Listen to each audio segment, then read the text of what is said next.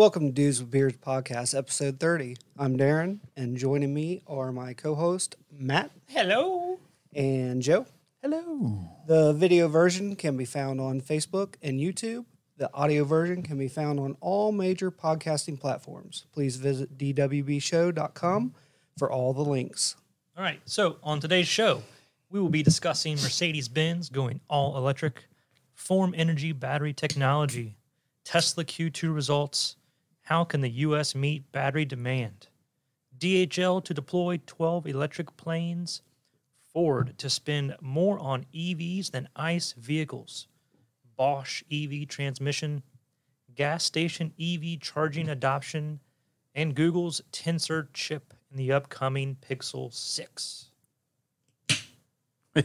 Sorry, man. Just waiting to open that. Whatevs. So exciting news. Um, I think we can probably talk about our shirts. Yeah, go ahead. So we we we're wearing the uh, it's uh, it's Stardust, bro, from Neil deGrasse Tyson. Uh, if, if anybody's interested, uh, he posted this um, on his uh, Facebook page, uh, like August sixth. So um, here it is right here. so it says uh, weekly image and link to a T-shirt conceived and designed by fans, approved by me. After fees to the artist, proceeds go to educational organizations. Note, bro is not a part of my vocabulary, active vocabulary, but people may think it is whenever I wear sunglasses. So, and it also has the link to the Amazon page. I think it's it's twenty bucks. Um, I'll link it in the show notes as well if anybody's interested in checking it out. But like I said, he said after after they pay the artist, all the other proceeds will go to organization, um, educational organizations. So I thought that was pretty cool. It's a cool shirt. yes. It's comfy too. Yeah. And then, any other exciting news? I haven't had anything. I mean, we did take a month hiatus, so I guess we could call this like our summer, our summer break, summer vacations. Yeah, I went, went Um, out of town for a little bit. And You had two. You had two vacations, didn't you? yeah, I uh, went to Florida, and then I went to Maryland. I'm going to have three va- three vacations, actually Yeah, four vacations this year. Yeah, you just ball. You're balling. We're doing a short one with Arlo Oh. before we leave for Alaska. So Where are you guys going? Yeah, where are you taking uh, I think I think we're just going to go down to uh, Red River Gorge Ooh, just for the sweet. weekend. I mean, it's two hour drive. Hmm. Um, it'll be right near when stuff's starting to change. Yeah. Just do a little hiking and stuff. Get get a little exercise before we do some major hiking in Alaska. Yeah, and then Alaska is is it sep- end of September? End of September, September twenty eighth. I think we're leaving. Uh, we're leaving on a Tuesday, coming back on a Tuesday. So actually, we'll be there five days, six nights, because pretty much red eye on the way back. So That's gonna be sweet. Can't wait to see some Yeah. of the foot pictures and the stuff that you get from that. yeah, so I, you know, that's one of the reasons I got my drone, so I could get Yep. some cool footage of that. So, Yep. so that's that's that's exciting news, and I mean, my exciting is. news is I'm trying to get my actually my uh, commercial uh, certification through the FAA for my drone, and Be legal. yeah, well, I mean, you can be legal as a hobbyist, but because I'm putting it onto my YouTube channel, and if it ever takes off, and you know, people could turn me in anyways, Yeah. just if it's on there, and so it's just better to CYA right now and then go from there. for sure. that makes but- sense. But my brain does hurt from some of the stuff. How long did you say it was? Uh, it's it's a 12 hour course. I'm Mhm. actually taking a, uh course that has a 99.9% pass rate if you go through their course. Oh, so it's like a someone built it just to Yes. help. Okay, and that's and cool. and once you buy it, you have it for life. Hmm. So used to be every two years you had to retest. Uh, the FAA did away with that. Oh, So now you go onto the FAA site every two years and go through a refresher course, and it's free. Hmm. And then you you just you just recert that way. okay. So and that's probably hopefully there's an hour or two or Yeah, I mean, Something so it shouldn't be too bad. And I mean, you know, they're it it it's a lot. I mean, like last night, I was there for two and a half hours, and I was just like, at watching it, and I'm watching this course at like 1.5 speed, Yeah. because at one one, it's just you're just like, come on, get with it. Is it all video? Uh, yeah. The only thing I don't like about it is because I have that ultra wide monitor. The the page displays weird. So I have to keep hitting the, the expand it so it, it just shows me Oh, like just every the- every video. every video it, it goes Yeah. back down and have to go back up. It's like just leave it, you know. And, Remember the setting. but but every every after they get done with everything, I've already taken like five little quizzes just to test your knowledge. And the guy says if you get eighty percent or higher on all these, then you'll pass the test. Cool. And uh, what's cool is uh, if you get a ninety percent above on the test, they send you a T-shirt, these Pilot Institute stickers with your FAA certification number Ah, that's pretty cool. so you can put it on your drone. Oh wow. Oh, sweet. So yeah, it's pretty cool. And if you don't pass, they give you one hundred fifty dollars if you don't pass, mm-hmm. Why? because They're they're guaranteeing. guaranteeing. Wow. You're Oh, the, the course t- place. I Mhm. got you. Okay. yeah, Don't mess up. yeah. Yeah. I mean, it's a it's I a mean- hundred and sixty dollar fee to to take the test. So I, I don't Uh, know about you, but I don't know how well I could focus if I was drinking PBR the whole time I was doing my studying. It's yeah. So yeah, you sent that Snapchat. So I got his, we get a Snapchat the other. It was like two days ago it was last, or last night. night. and he's like, "Yep." sit- he's got his headphones on. He's like sitting here taking my taking my course, and he's got my PBR, and then he's pans down, and he's got a cooler on the floor. He's got more PBR in here, like in your refrigerator, like No, fifteen feet away. no, because I can't put that refrigerator. Oh, in you there still yet. haven't put got it. No, because I gotta I gotta cut and make that wall a little Oh, bit okay. bigger. I got you. So it's the fridge is not plugged in yet. So No. you you you you got an excuse. Yeah. What about you, Matt? Anything exciting last month? Thankfully, not. Thankfully not. Yeah. What about last weekend? Well, that was not exciting. That was terrifying. Yeah. Well, I'm just glad. Uh, Let me see if I can pull up what the name of this. did you did, did they did they tell you what it was? They did, and Megan knew about it, and I can't remember what it was called. Hopefully, I don't have too many texts to go through to find out. If I do. Yeah, that's uh scary. Um, while you're doing that, Cool. Thanks. what are you uh what are you drinking, Darren? Uh, I Oh oh oh, close up cam. Oh. well, it's just a glass, so nothing to show. Uh, it's Boat Show by, was it Dayton? Uh, Yellow Springs. Is it Yellow Springs? Is it uh? Yeah, it's Yellow Springs uh, Brewing. So that's what I'm drinking. So Boat Show, Yellow Springs Brewery, Brewery, uh, India Pale Ale. Uh, it's uh, Simcoe, Citra, Cascade, Columbus, hops. Yes. All the hops, all the hops. And it is a very, very, It's it's it's it's very crushable. yes, very crushable. For and it's seven percent, Yeah. which is which is uh, crazy. yeah. You find it? I did. so last Saturday, I woke up with like this crazy pain, like when I would inhale, just I take a breath and like right down the center of my chest, it was just like a stabbing pain. I'm like, well, this sucks. Like maybe I slept wrong, just didn't feel right. So the as the afternoon went on, it was still there. Um, went to ended up going to the ER because there's heart issues in my family. I just wanted to get myself checked out, and come to find out, I had something called pleuritic chest pain, which is caused by a virus, is what they categorize it as. Um, but it was terrible. Come Saturday night, I was over at Darren's house with, for dinner, and like every breath, even just the slightest breath, I it was it sucked. It was probably one of the worst things that I've ever experienced in my adult life. Just because so I'm weird. usually pretty healthy, but So man, they just was- give you did they give you antibiotics? Is that what they did? no, being a, being a virus, you can't Yeah, oh, that's really right, do anything yeah. with it. Just had to let it run its course. course. But I woke up Sunday feeling definitely better. Um, That's crazy. tried to take it easy, um, which is hard when I'm at home. Just to not, just to sit around and do nothing. I do chores and stuff on Sunday usually, so I just took it easy. Then woke up Monday and felt way, way better on Monday. But Sunday was definitely better. But yeah, it was it was pretty bad.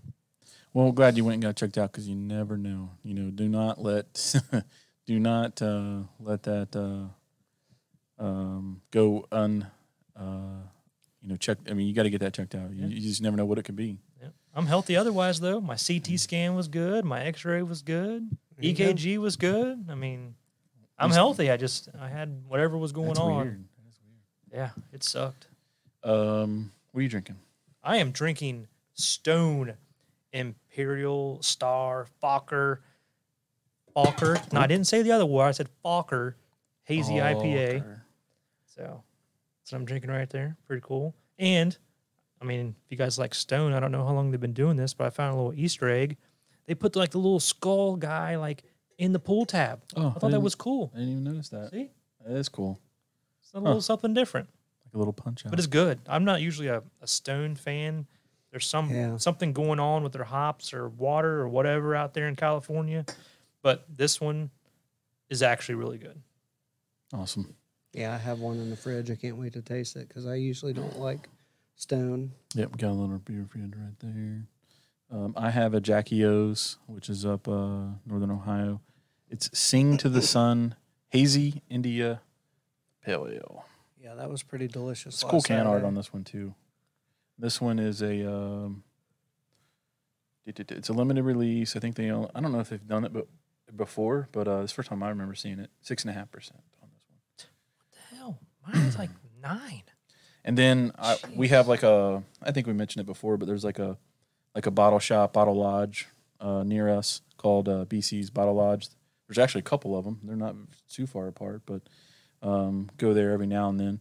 Uh, and they had a, a a special tap that I had never heard of this brewery or this beer before for sure, and it's got a very catchy name. It's called uh, and so they have a uh, a crow is crowler right Crowler. a crowler machine. Don't so crush it. they Yeah, can April. April will get mad at you. they can fill these out of the tap and then they can put the lid on it. They've got a little machine that compresses the lid on there, and they can do like either a 16 ounce or a 32 ounce. And then they, they of course they could do uh, a full like glass 64 ounce uh, um, Growler. growler. Yeah, but this is called uh, Twisty Bitch on Peanut Butter Bar by R. Shea Brewing, and it's a coffee stout Mm-hmm. and it doesn't have like I'm looking on the tab and it doesn't have a description. So I don't know why, but it's it's only got 933 check-ins, 832 unique, but it's got a like a 4.17 rating, 40 IBUs, 9.25 percent. Um, Matt's going to be mad at you because you. I said did the I did his IBUs. Hey, this isn't beer jar, so. Um, oh, so there, R. Shea Brewing is in Akron, Ohio, so not Oh. terribly far away from What? us. Um, yeah, never heard of them before. So either they're newer or we just haven't heard of them. So It is a We're gonna- microbrewery. since this is a uh, a stout, and I said it was a porter in the beginning, and I was wrong. This is a coffee stout.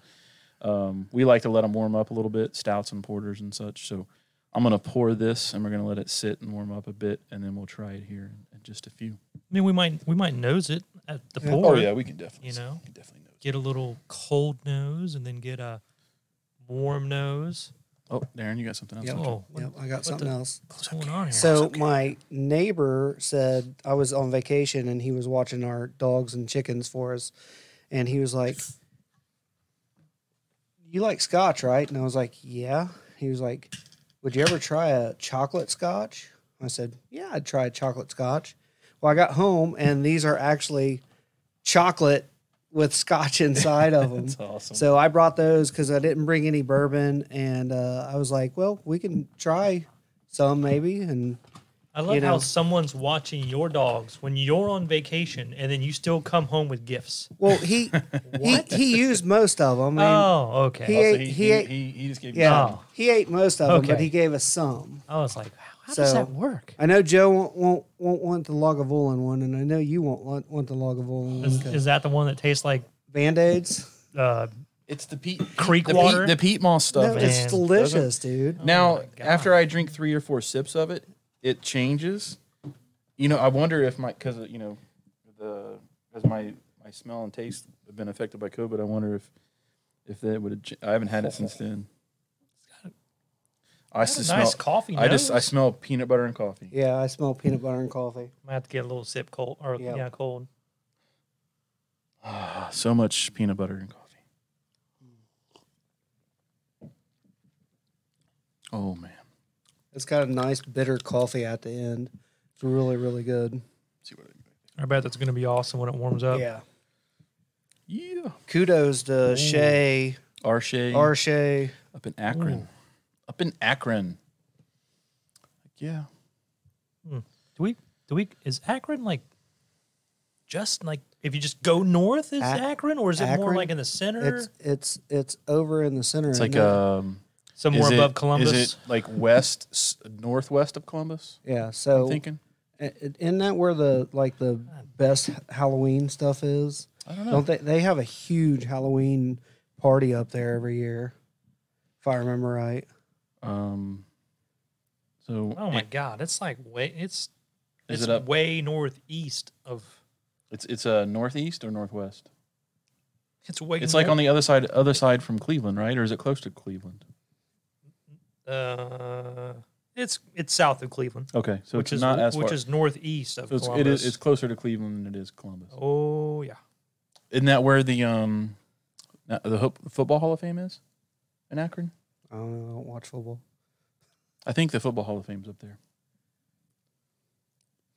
All I taste is peanut butter and coffee Or in my close mouth to right it. now. it's in it's in Canton, Canton. Okay, which is just south of Akron. so it's Okay. not. It's it's kind of close. similar. Close. I mean, Close. that close. sounds like a weekend trip. Yeah. Um. Yeah. This is a. Mm, man. It's like peanut butter coffee. it's so good. It's got a good nose. So, out of these, let's see. I can't read. So you said my- you had Lagavulin. So uh, there's a Lagavulin. There's a Talisker. It's a single malt, ten year. Uh, Oban. Oban.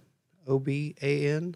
Do these have It's like an ABV on them? It's a fourteen. Well, there's. I mean, it's just there's probably Just a little like bit in there? little bit in there. Just give me anything but the Lagavulin. but there's an Oban that's a 14 year. Uh, Dalawine. I'm terrible with Scotch names, so it's a 15 year, and then the Singleton, which is a good Scotch, it's a 12 year. What do you want, Matt? I want it. You want the Lagavulin? You want the Not the- Lagavulin?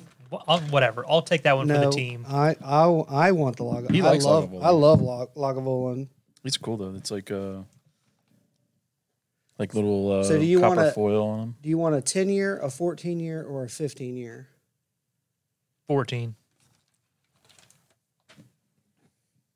And these are dark chocolate, uh, with a I don't know why Real- I can hear through my real headphones. real Scotch Doesn't feel like it's center. um, sloshing around in there. Megan. Sorry. This is why that Saturday after this podcast I felt the way I did. What? How did you feel? I have a feeling I'm going to feel like crap. Yeah, because we're doing beer review after this, and it's all freaking dippas. it's a for well, there's like three dippas, I think. I I know there's a bunch of uh, IPAs. Oh, oh, Oh wait, are we going to split it four ways? yeah, Okay, so That it won't be, as it bad. won't be as but bad. but we have two of each. No, we are not doing two of each. Did you get? Did you? Okay, so in the middle. Mm. It's right after the top cap. Mm. Yeah.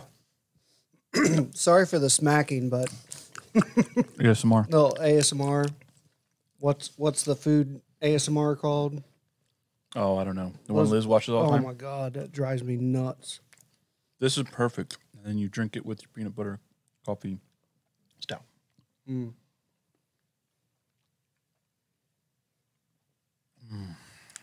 That dark, that dark chocolate makes those peat notes like tamer.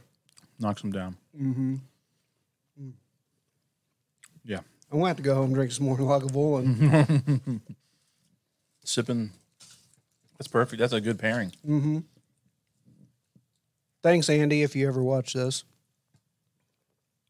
Washing it down with the twisty bitch.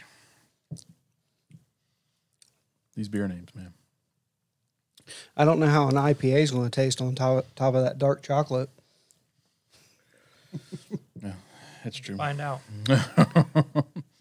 IP, I don't know. Like whenever I eat, I eat like um, like a Sour Patch Kid or something with like, an, and then an I like the it brings out the tartness in the IPA or or maybe a sour beer. No.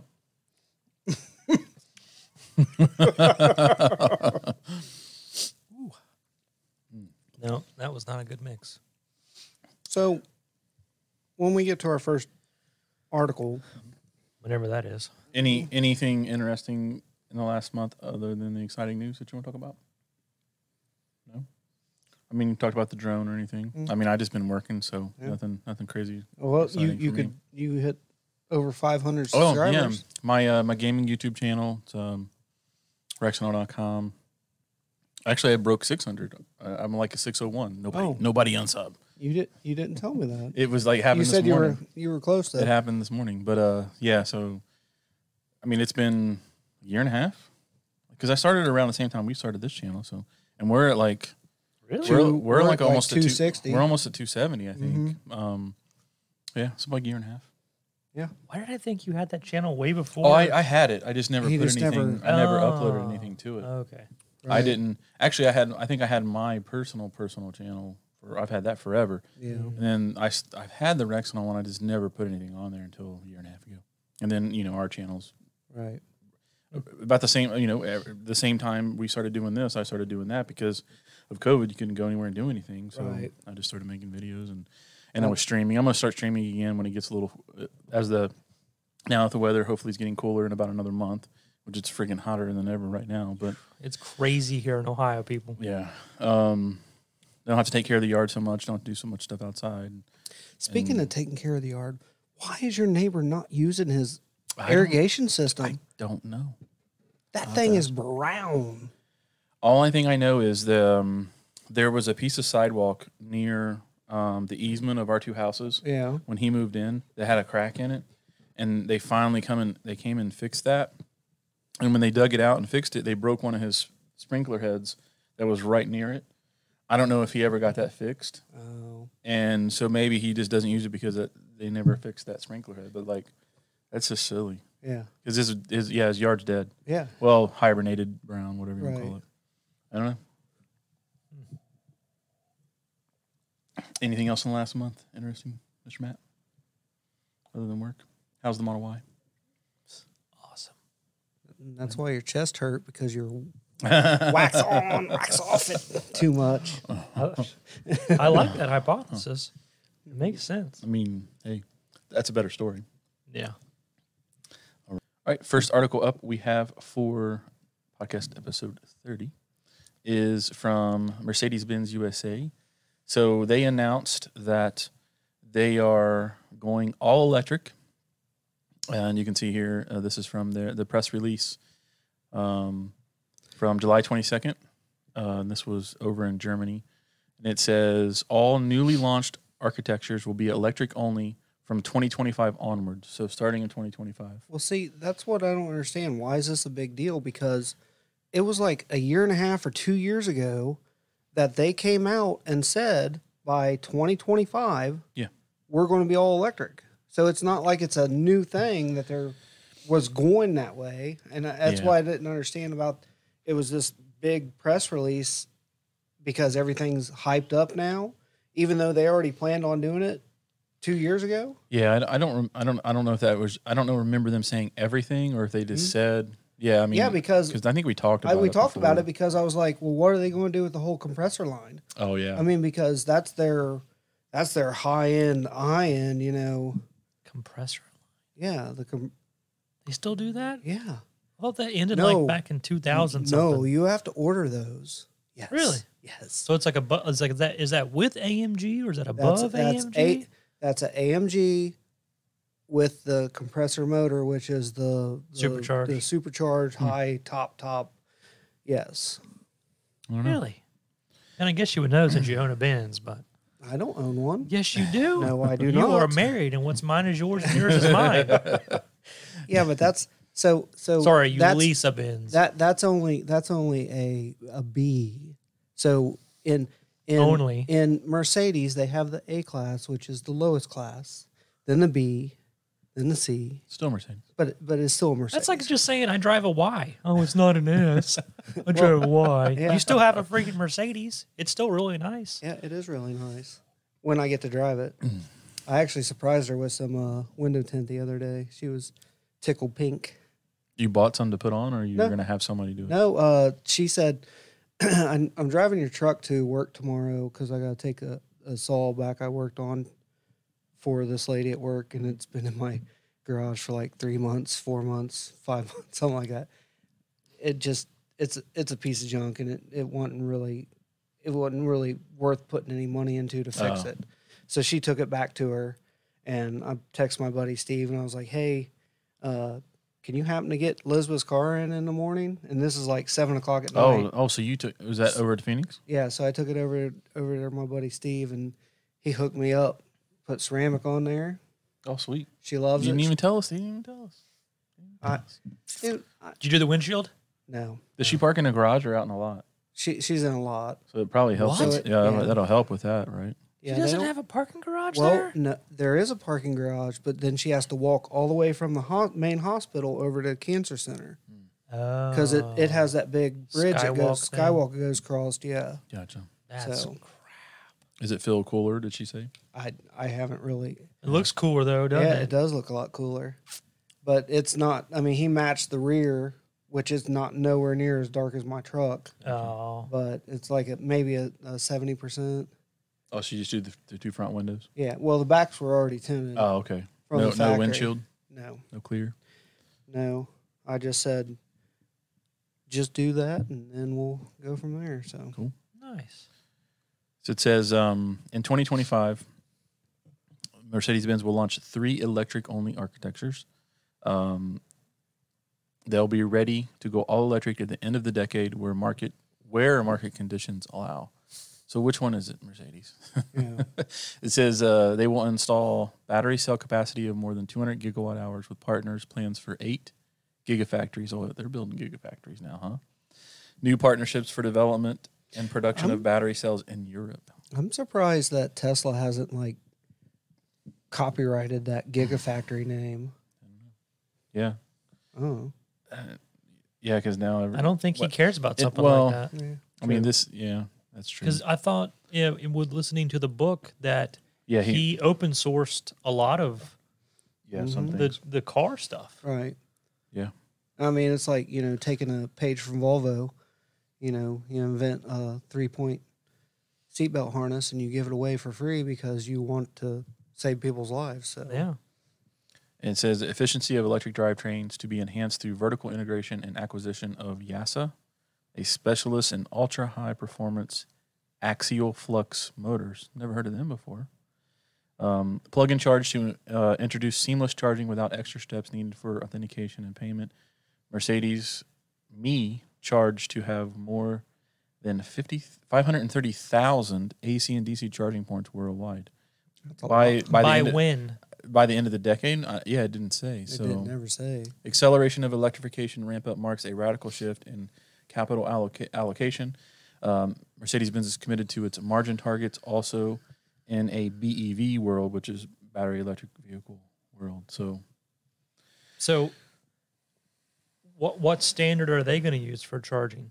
yeah, I didn't think they. I don't think they said in They here. they did not. Because that's the biggest thing. Like, if you're going to have five hundred and thirty thousand chargers worldwide, Mhm.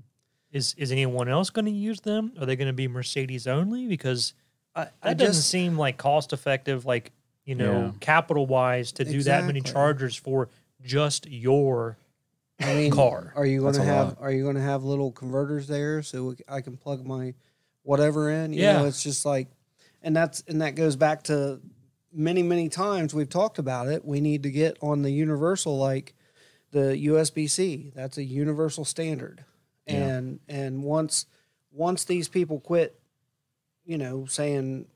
I got my big boy pants on. I'm going to do what I want, you know, and, and they need to go and go. Let's think about this financially and if all these made manufacturers come together and say okay let's make this a standard Mm-hmm.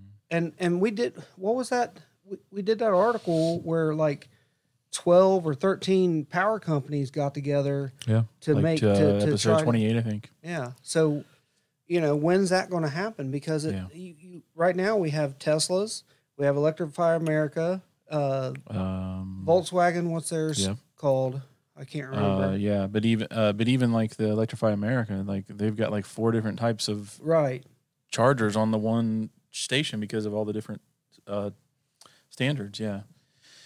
I mean, I, I I- I mean, I understand like Tesla wanting to have their exclusive network and Mercedes maybe wanting to have theirs because of like customer loyalty type of thing. Yeah. And then from Tesla's perspective, like I mean, they've talked about before, and we've talked about it, uh, making um, you know, if they especially like their charging locations, building potential like what didn't Elon say something about like the all American restaurant or diner or some he was like some kind of diner concept he was going to build around some of them, like. I mean, you think about a gas station today. Gas stations don't make money necessarily off gas. No, they make all that it much. of the No. convenient stuff. the convenience stores, maybe maybe the car washes or some other stuff that are around them. Their car, their, um, their credit cards probably. Yeah, you or know. part partnering with like fast food companies because you'll see like a Subway or or something. uh, KFC, KFC Taco attached Bell. attached to it. So I think uh, yeah, they don't they're not making money on the fuel. They're making money on the people coming and buying other things. So I think Tesla. and, uh, yeah, I don't know what Tesla's going to do long term if they're going to have some of those. Um, or maybe Mercedes will more like a higher end, like upper class type of thing. I mean, like get Starbucks and stuff in there or something. Maybe maybe maybe you can get a mani petty while you're waiting for your car to charge. so. Um, See, but we don't want that. We don't want there to be Yeah. enough time to get a mani petty Well, while the car charges. right. And yeah. and and as as technology grows and batteries grow and everything grows, we'll get down to that 20, 15, 25 That's all mine. minute. Mine was only like 20 minutes when I went to Nashville. My two Yeah. stops were like 22 minutes each. And then what what state of charge to what state of charge? Like 50 to 80, 30 to 80 or 30 to, 30 to 90 or whatever. Okay. Like I don't know what you were at. I'd say 30 ish to 80 ish About 20 minutes. was like 20 minutes. Okay. Which- well, From where they were at, like we had to walk across the street down to a strip mall Yeah. and you know we found a, a liquor store that had a bathroom and we poked around for a minute or it was in the Meijer parking lot so they're on the perimeter of the parking lot so we had to walk to the Meijer and then go to the bathroom and find a snack or whatever but still it was like all of the stops were about 22 minutes and it was like just long enough to do those things so Yeah. there was never really any Stuff you had to do anyway. wait okay. wait well, time I mean, I mean, Meg, Megan and I were more than more than happy with with the amount of time. it that's to charge. awesome. I mean, because I know when I stopped on our way to Florida, I was at the gas station more than 20 minutes. you know, because I'm out there pumping gas Well, yeah, because you kind of need to stay with the car. and everybody went in. yeah, and then the when when they came back out, then I could go in. yeah. So, you know, we were probably at least 25, 30 minutes. yeah. I'd say like long, longer travels, like, you know, especially if, you know, you're traveling anything more than four or five hours, you're going to, it's going to be the case, I think. So it says the there's going to be three uh, architectures for the electric only um, future for Mercedes Benz. There's a MB.EA, uh, which will cover medium to large size passenger cars, establishing a scalable modular system as the electric backbone for the future EV portfolio. There's the AMG.EA, will be a de- it'll be a dedicated performance electric vehicle platform addressing technology performance oriented oriented Mercedes AMG customers. And then there's the van.ea, which will usher in a new era for purpose-made electric vans and light commercial vehicles which contribute to emission-free transportation and cities in the future. So Which I mean, they cool. have a big delivery service now. I mean, yeah, yeah. Didn't Amazon use their Uh, um, yeah, a lot of their vans? A lot of their vans are still Mercedes or the Dodge, the Dodge Mercedes. I mean, it's the same same platform as everything. So if you go back to the beginning of this article, underneath the pictures, so all newly launched architectures will be electric only from 2025 Mm. onward. Which means to- they they may keep some of the current architectures on until the end of the decade. it- it's kind of like a not a play on words, but like Yeah, making you think like They're oh, still all of their cars are gonna- going to be electric by 2025. It's like They're still they're still going to make ICE vehicles until the end of the decade. But any new architectures after 2025, which means they could still have a new architecture between now and 2025 that's an ICE vehicle architecture, Right. yeah, and they probably already have stuff planned. yeah. So yeah, it is it is a little misleading. Yeah. But I think the yeah, so to kind of clarify it is like anything they're making now that they continue to make, they they will make they could make up until the end of the decade, and then from 2025 on, the new architectures will be electric only, and but they won't be electric only until 2030. Like after 2030, then everything will be everything they make. I think is what they're saying will be electric only. Or is it going to be a hybrid too? You know. I Yeah, mean, yeah, could be. Yeah. But, 'Cause but I think the um, There's some people out there that will never want to go away Yeah. from Oh, from absolutely. ice. I mean, yeah, Yeah. yeah, and I think so. I think that's. Uh, I mean, heck, when I was when I was getting the beer earlier, um, I, don't know how. I mean, you don't go to BC's much anymore, but you used to go there. Um, all the time. I went to the gym late today, and then I went by there just to see if they had any um, new beers released. And there was a, you know, a couple uh, regulars, probably like three or four regulars in there. And I backed in. I and there wasn't many cars, so I backed in right by the entrance. So right by where the bar entrance is, because you they you can only go in that door.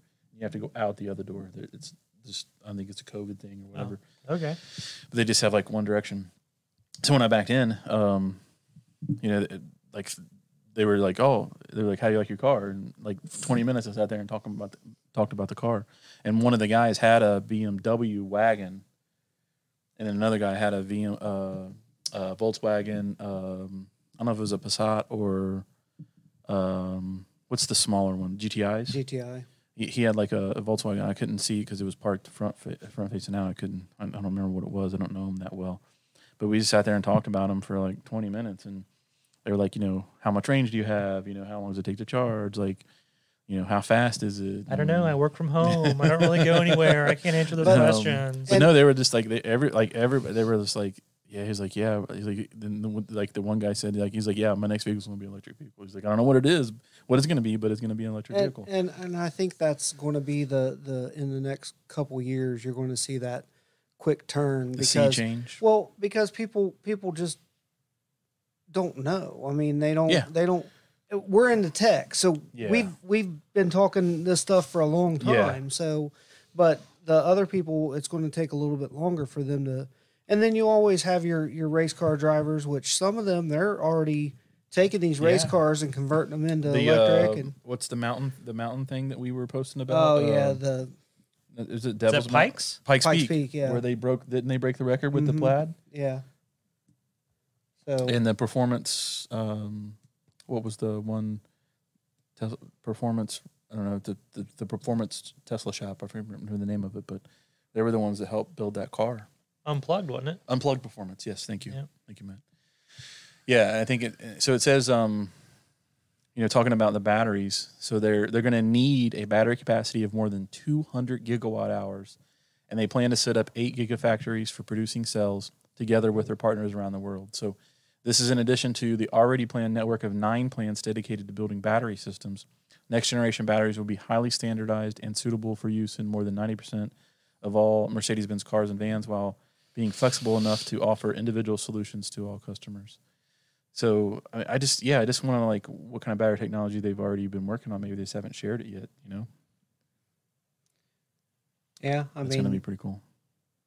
but it's going to get to the point though we're going to start. I mean, because right now, even with like Tesla Power Walls and stuff, Yeah. you can't get them because they need the batteries for other Yeah, things. and they and they are they they pushed the semi back the next year. They pushed the uh, the Cybertruck Cybertruck. back the next year. Um, did you see like the uh, the standard range Model Three? Like if you go to order one right now, it says February. Like everything's pushed way out unless it's like a a Y or um, Even the The Ys are saying November for some people. yeah, unless they're the, the performance models are a little less, but and I think um, Elon tweeted something yesterday. I don't know if you guys seen it. I meant to share it and I forgot. Uh, they said there was like two of their suppliers that weren't able to keep up with the demand, and it wasn't chip related. It was Hmm. something else. I, f- I forget what it was. I have to go look it up. But I mean, it's chips too. I mean, heck, I mean, look at all the F one fifty sitting over in the uh, the Indianapolis Speedway. And somebody told me, and I don't, I don't, I haven't verified this, but uh, when I was at PCs earlier, one of the guys said the Indianapolis Speedway is making more money from Ford because they're renting out that space to store all those F one fifties than if they would have races. So oh they're- my god! They're thinking about not having any races there next year because they're making more money on s- storing the F one fifties. Well, I mean, Ford. ho- hopefully And I think they only had things like get better for Ford, and that's Yeah, not the case next year. But I mean, everything that we've looked at and seen and talked about, it takes about two years to build a chip plant, yeah, and th- that's ramping up. But then even after it's built, it may take several months before they're producing at capacity. and and that's why I'm I'm I'm not. I don't think I'll ever see my Ford Lightning for another year and a half, two years, because it it just. I don't because of the think chips, maybe. I, I don't know. I mean, it's just one of those things that there's so many variables, and there's still. I mean, you would think it being uh, almost September somebody would have contacted me to go ahead and start getting my build done. Mhm. That way, it could be built, and I could already have it all arranged what, the way I want. You have not. That's not happened yet, right? No, nothing. Well, they said fall, right?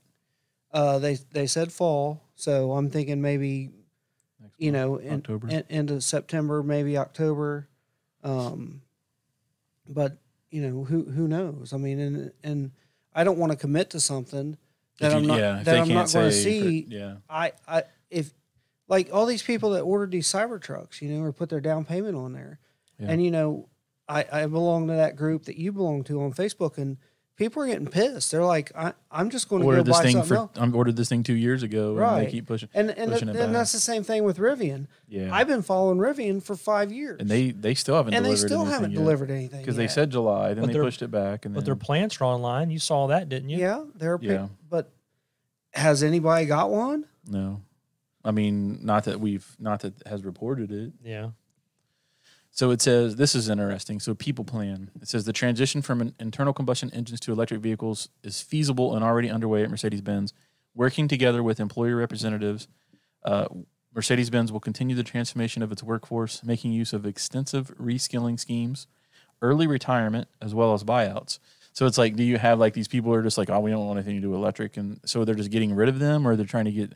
Uh, it seems weird, but uh, tech academics or tech academies will be offering colleagues training for future-oriented qualifications. In 2020 alone, about 20,000 employees in Germany were trained in aspects of e-mobility to deliver on plans for developing the MB.OS, so Mercedes-Benz OS operating system.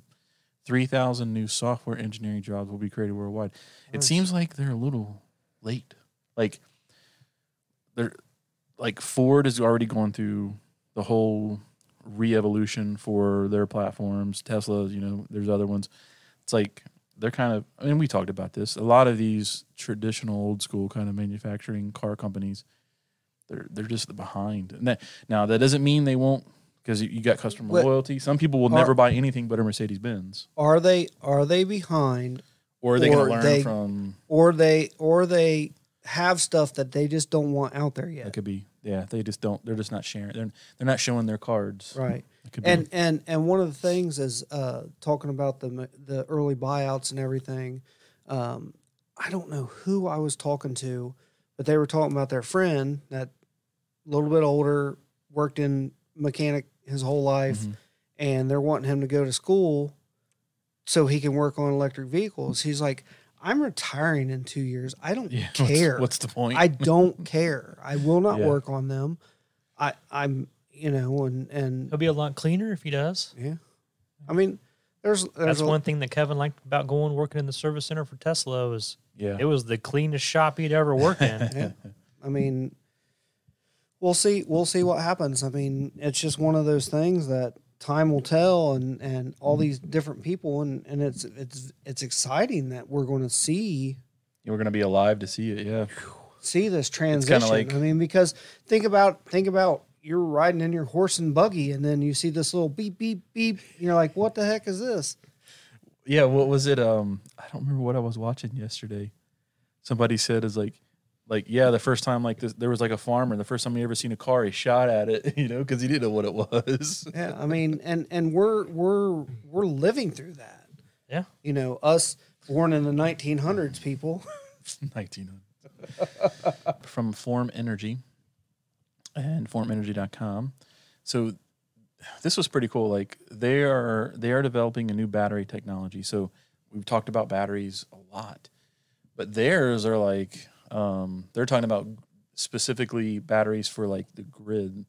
So you know, Tesla makes their power walls and things for like home homes and stuff like stuff like that, and they also have their battery cells that they put into the uh, or the like the mega packs or I don't even remember what they call them, but uh, like they had the one in Australia, which didn't it catch Oh. on fire recently, like part of it, um, and then they were installing some other ones around the world, which helped to offset like uh, peak energy demands and, Right. and you know the peaker plants and whatever you want to call them. So Form is developing uh, battery technology. The cool thing is, is like it doesn't use um, this. It, the, the the chemical composition of their batteries is completely different than everything else that's being used. They're not lithium ion. Right. So I thought that was really cool because it says um, so technology applications, so firmed renewables over any weather event or season, transmission optimization without new wires, reliability without thermal generation, um, reli- uh, resilience during multi-day grid events. So like these things are, are going to be made to be able to run for multiple days. Um, they talk about a better world, like deep grid decarbonization with lower costs and risks, grid reliability, safety, local economic development, improved local air quality, job creation through manufacturing assembly. So what they're saying basically is like the big thing with uh, moving to an all renewable energy uh, grid is what do you do at night? What do you do when there's no wind, there's no sun, or there's a problem and those things aren't working? Like you got to have storage. And you got to have the storage that can run these things for days at times. Um, in some regards. So I think that's that's what they're talking about. And so what they're making is an uh, an uh, they're making a an iron air battery system. And it says that some of the safest, safest, cheapest, and most abundant materials on the planet, low cost iron, water, and air. Iron air batteries are the best solution to balance the multi day variability of renewable energy due to their extreme low cost, safety, durability, and global scalability. So they're cheap. They're made out of cheap materials, abundant materials. They can be recycled. Then you know you don't have to have nickel and the cobalt and all that stuff. So I wonder, you know, we have, you know, AK Steel here in, in no, near- it's not called that anymore. well, what Cleveland Cleve- Cliffs, or is Cliffs- it, is it Cleveland something Cliffs something now? cliffs, yeah. Anyways, or is it even something? there's- I don't even know. there's the Cliffs. Cliffs. is it just cliffs? Cliffs. Like Coister Cliffs? like Clifford Clifford the big red dog? Clifford the Big Yes. Okay. But anyways, uh the they put in that new plant over there on Yankee, which produces something and it's for steel making, but then there's the byproduct. And I don't know if you guys have seen the mountain. Mm-mm. Okay, so I'll take a picture of it because it's right behind where I work. Okay. And this What is it? it's it's a product they cannot get rid of. Is it? A, It it's a is byproduct. a byproduct of steel Wow. that they cannot get rid of because ODOT uh, will not allow them to use it as a base material anymore. Huh. Because it's it has iron in it. So I they don't want it- it like leaching into the groundwater. well, right. It used to it used to be allowed in Ohio, uh, so they could get you could just go over there and buy. It's just basically slag that you could use for like iron slag, Huh, like weird. two to four inch pieces of slag that you could use for base material. Then put your stuff over if you're building a road or whatever. So Okay. I just wonder if if this iron air, Oh, if yeah, if maybe they're- they, they could, could use they of could that. use like this this don't know. as a by, that byproduct to build these batteries Darren Because- wants ten percent cut. that would be cool. because I mean, you know, Rumpke Rumpke has a mountain now because Rumpke Dump, but you know at least they're catching all the they're renewing their energy by Yeah. using the methane produced Methane, yeah. from the. But I just wonder what could be done with that. Yeah. Yeah, I don't know. Yeah, because so if you Hmm. like digging into it a little bit, so when you talk about the battery cycle, right, you got to have a discharge and a recharge, right? And you can't do both of those at the same time. Like with current battery technology, at least everything that we know of, it's just not possible. You can't charge and discharge a battery at the same time. Like it just doesn't work like that. Can't. No, it'll just it'll it, like if you're using It'll- your phone and you have like you can't. I think you're thinking about that a little bit wrong, because your car, well, your, your guys' car works different, but my car has an um, alternator which Let me charges. think. Not not necessarily maybe the battery. Maybe the the motor can only work. The motor can either discharge a battery or recharge the battery. You can't do both at the same time. The electric motor can't. Right, you have to have your alternator. Well, like in a Tesla, like you're you're accelerating, you're you're pulling energy from the batteries. When you let off the gas, the It- regenerative braking regen- kicks in. right. You can't do both at the same time. Because remember that picture of But like but what about what about the you tow a Tesla to charge it? That whole study they did with that. But it's not. It's that's that's regen, not Yeah. not not uh not. But your uh, motor's using- turning. Well, the, the motor's turning when you're doing um, regenerative regenerative uh, Okay. charging too. Yeah, I, I not not bat not you know not the battery specifically, but I think maybe like the the electric motor component can't necessarily work both ways at the same time. So. you- I, I don't- I know you guys have probably seen it. There was like a picture of like a what was the uh the Chevy was it a Chevy Bolt or Volt? There was like this guy had this picture of the Chevy Volt, and then coming off the wheel, he had this like little belt uh, that was feeding like a motor that was going back into the battery, like a little inverter. Did you ever see that picture on like Facebook or anything? It sounds familiar. But it's like if you're driving the car, yes, the wheel is turning, which is spinning that generator or alternator or whatever, which is generating current, which could feed back into the batteries. Right. The problem is you're adding extra work onto that electric motor that's using the forward uh, momentum.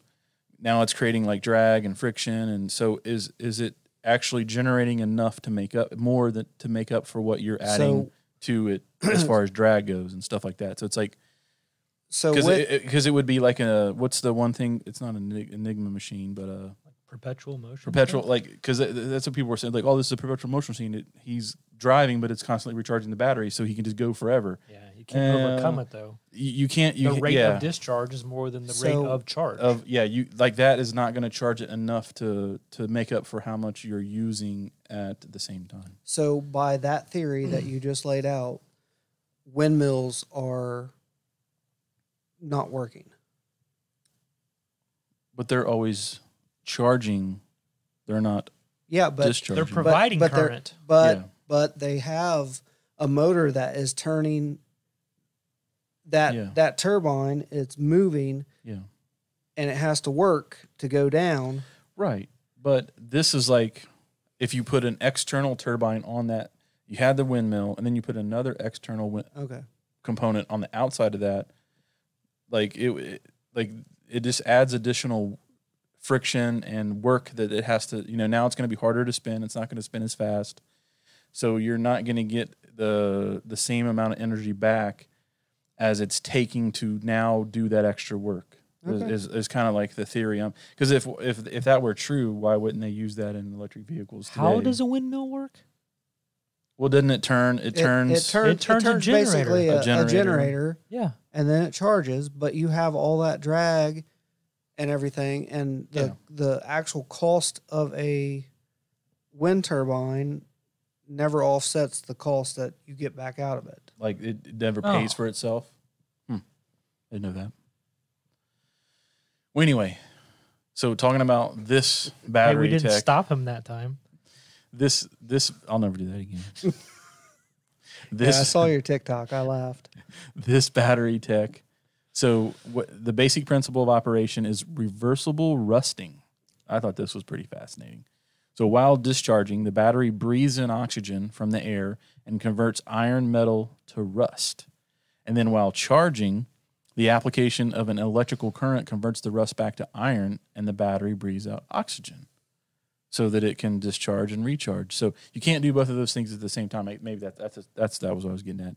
I'm you know I'm not a battery scientist by any means, but you know I'm just just my opinion. I stayed at holiday Inn express Um, what would we say? Educational infant, infotainment. yes infotainment we're not we're Educational not infotainment. we're not Um, geniuses So yeah, there's like a little. So it just it's just I thought it was cool. It's like it's using rust, and then oxygenation and it's like that's the cycle that it's using because it doesn't have to be a super high level of discharge like a lithium ion does for what they're doing. You know what? They need a CO2 converter that can generate power as it cleans the 'cause it air, cleans the air. That would be cool. Captures carbon captures carbon, cleans the air, produces power. and and charges batteries. hmm Um, so it says each individual battery is about the size of a washing machine. Each of the modules, heavy that thing would be. I don't know. Each of the modules is uh, is filled with a water-based, non-flammable electrolyte, electrolyte similar to the electrolyte in AA batteries. Inside of the liquid electrolyte are stacks of between 10 and 20 meter scale cells, cells, which include an iron, ele- which include iron electrodes and air electrodes, the parts of the battery that enable the electromagnetic, the electromechanical, the electrochemical reactions to store and So- discharge electricity, So they're not using a lead acid style. So it's or it's lithium more, ion, or So anything. it's no like the the the lead acid batteries like like your your car 12 volt. well, but they're using more like a, a gel type battery. It's just it's just water. Is Right. what we were saying. Yeah, Well, then- iron and water and The newer motorcycle batteries and stuff like are, a gel. are like a gel, which is a Like- n- like something? non non corrosive. Ah, Uh, so if they were to spill, right, because I mean, like the battery in my truck is a lead acid battery. I mean, right? if it cracks open, it's acid Yeah, dripping yeah, out, you gonna know, and that's where you get all your corrosiveness from. So it it says the modules are grouped together in megawatt scale power blocks, which comprise of thousands of battery modules in an environmentally protected enclosure. Depending on the system size, tens to tens to hundreds of these power blocks will be connected to the electrical grid. For scale, it's it is it is least dense configure in a in its least dense configuration. A one megawatt system requires about an acre of land. Uh, higher density configurations can achieve three megawatts an acre. I'm just wondering because like you got the picture over here of like uh, what the rendering of what one of these would look like. Could they just could couldn't they make these multiple floors or is it too maybe it's too heavy? it, would- it would probably be too Um, heavy, but yeah. are they are they basically doing a solar roof on top to well, capture? I, I mean, don't. It, it- doesn't. I don't see the solar. it- yeah, it they got the, one- the one on the back, like, but yeah, I don't know why a- they're not. and then they got a, a wind turbine, all the wind turbines there Yeah. that might. And be, that's just a rendering. Who knows what the but actual? but you see behind it looks like a, a solar field, Yeah. and then a generation. Uh, I mean, that's what these are made. They're made to capture the renewable, to store the renewable energy. So you would you would think, yeah, they're going to be next to like a solar farm, wind farm, uh, hydroelectric. But but wonder what the offset of if you're getting that much solar, how much heat are you are you putting back in? Like like Yeah. dude, like like like when you go out in, into the country, yeah, it's it's a lot cooler than it is in a city Yeah, 'cause all the because of heat retention, all the concrete, all your so if you have all these black solar panels, let's say you do a 10 acre lot of all solar panels, Yeah. how much are you adding to uh, The- the- yeah, just geo- the- geothermal the the geothermal The atmos- atmospheric Right. em- uh, temperature. Yeah, that's a good point I mean because I mean some cities are painting their streets white to help with that. to help Or building tops white or, or- putting or greenery doing up there. greenery up there. I mean, and and that's that's where we're going to have to find that happy medium. I mean, how many crazy things have you gone through in your life? You know, the McDonald's clamshell styrofoam containers are going to ruin the environment. You know, and here Yeah. we are 20, Nobody years uses late. styrofoam anymore. It's all paper. You know, yeah, it's all paper or paper straws that just fall apart while you're drinking through them. Those I'll the just, worst. yeah, If they'll even give you one. but it's just one of those things that you're you you think about it what what's the give and take i mean Yeah. we're already global warming i mean it's 107 heat index today in Dude, in, in, in, in ohio you I guys mean, seen like they just released that new report. It's they said even if we even if we like changed everything today, the next ten years we can't change what happens for the next ten years. Like we're already going to warm to we're already going to warm by 1.5 degrees Celsius over the next decade. Doesn't matter what we do today. Like we can't reverse that. And, It- it- what we do in the next what we do though will uh, affect oh, after that if we keep going up because if we get to two or three or four uh, that's when it's going to get really bad. i mean because uh mgm just did that big, huge solar field where they did could. Uh, there are three hotels they had in Vegas. They said they could run almost seventy five percent of everything off of the solar fields they put in. Yeah. But Wow. it's, it's in the middle of a desert, and they're adding Yeah. black stuff that reflects into. I mean, think Thought about black absorbs. well, it yes, but it also adds more heat. Yeah, It's just like because it's thermal thermal mass, right, right? thermal. So you know, just like my pool, if I if I got a reel of black PVC to run my water through, it would heat my pool. yeah, that's true. I mean, So it says the the battery systems can be sited anywhere, even in urban areas, to meet utility scale energy needs. So even if it's not renewable, these could help offset like brownouts or, high, really high peak demands. Like we talked about before, I think I don't remember what episode. Like the peaker plants, mhm. they they they are they just they ramp up when there's high demand, like when it's really hot or during certain times of the day, to help offset the uh, the extra energy that's needed at that given time. So this could help offset that too. And it like it says our batteries complement the function of lithium ion batteries, allowing for an optimal balance of our technology and lithium ion batteries to deliver the lowest cost renewable and reliable electric system year round. So like a combination of both could be could be really good. Whoa. Took them long enough to see him, huh? Wow. I just Squirrel. I just wonder what what these things are actually going to weigh. I mean, I mean, the size What- of a washing machine and it's made out of lead. yeah. I mean, so so are they going to have to pour ten inch thick concrete pads? I mean, how many diesel engines are they going to have to run to clear out the? I mean, it, it just I'm not. I'm all for renewable energy, Yeah. et cetera, et cetera. But when is your off? Right. When when are you going to have a full electric? Uh, piece of machinery, a pan, or I mean, you got to think. We did that uh, lawnmower uh, a couple, Yeah. and the, uh, and the, all the yard care and, stuff and electric. one backpack blower for ran for an hour. yeah. You could drive what the Volkswagen for like a thousand, or no, as a Civic or something for like a thousand miles. Yeah. So you think about all these diesel machines that are clearing these paths to make these big Yeah. sites. So you know, where's What's the, give and take? Yeah. What's the off? What's the overall offset or whatever? Right. Yeah. The, the this this video is pretty cool. Like if um you want to learn more about it, and it, it does a way better explanation of like um like end to end like what what they're trying to achieve here. Um, and you know, just a, like the key advantages, like so, this is low cost because it's it said it's one tenth the cost of a lithium ion battery technology of current lithium ion battery technology because of they're just using iron, air, and water.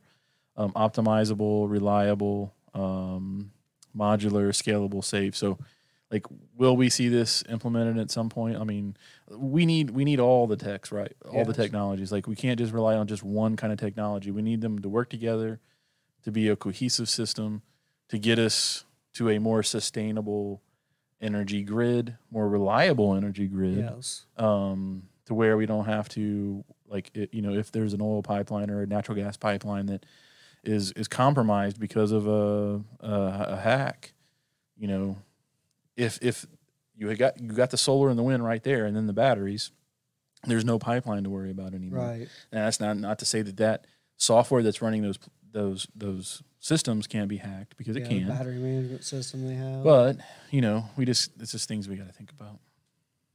But it's pretty cool. I thought it was pretty cool tech. yeah. No, it's really cool. Good.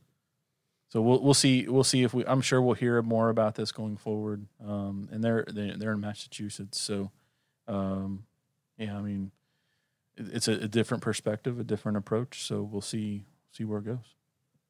So wouldn't it? I mean, it, w- I- it would help overall, but if they can get solar roofs Mhm. at a reasonable price, if they can get power walls down to a reasonable price, and say during something like the 08 windstorm that we had, Mm. if all the homes are self-sufficient, but then you had something like this, Yeah. wouldn't that help that system run better when you're taking a lot of homes off the grid and now you're only really supplying power to businesses or, or whatever like I guess the grid would have to be smart enough. So, to be able but to But, do but your, here, but your home's going to come off the grid, so it wouldn't be connected at that, at that point, right? Well, it could be connected, but they could prioritize like hospitals or doctors' offices or something and say, you know, But- we, we have enough power to run, you know, the emergency services or whatever. so 20 some years ago when I was working for an electrician, we did a lot in, in Dayton Children's. Uh, we did a lot of work there. Uh, DP&L had a special agreement with them that they would provide them electric at a cheap, cheap rate because they had diesel generators that they could produce power cheaper than DP&L could could provide them. Hmm. Hmm.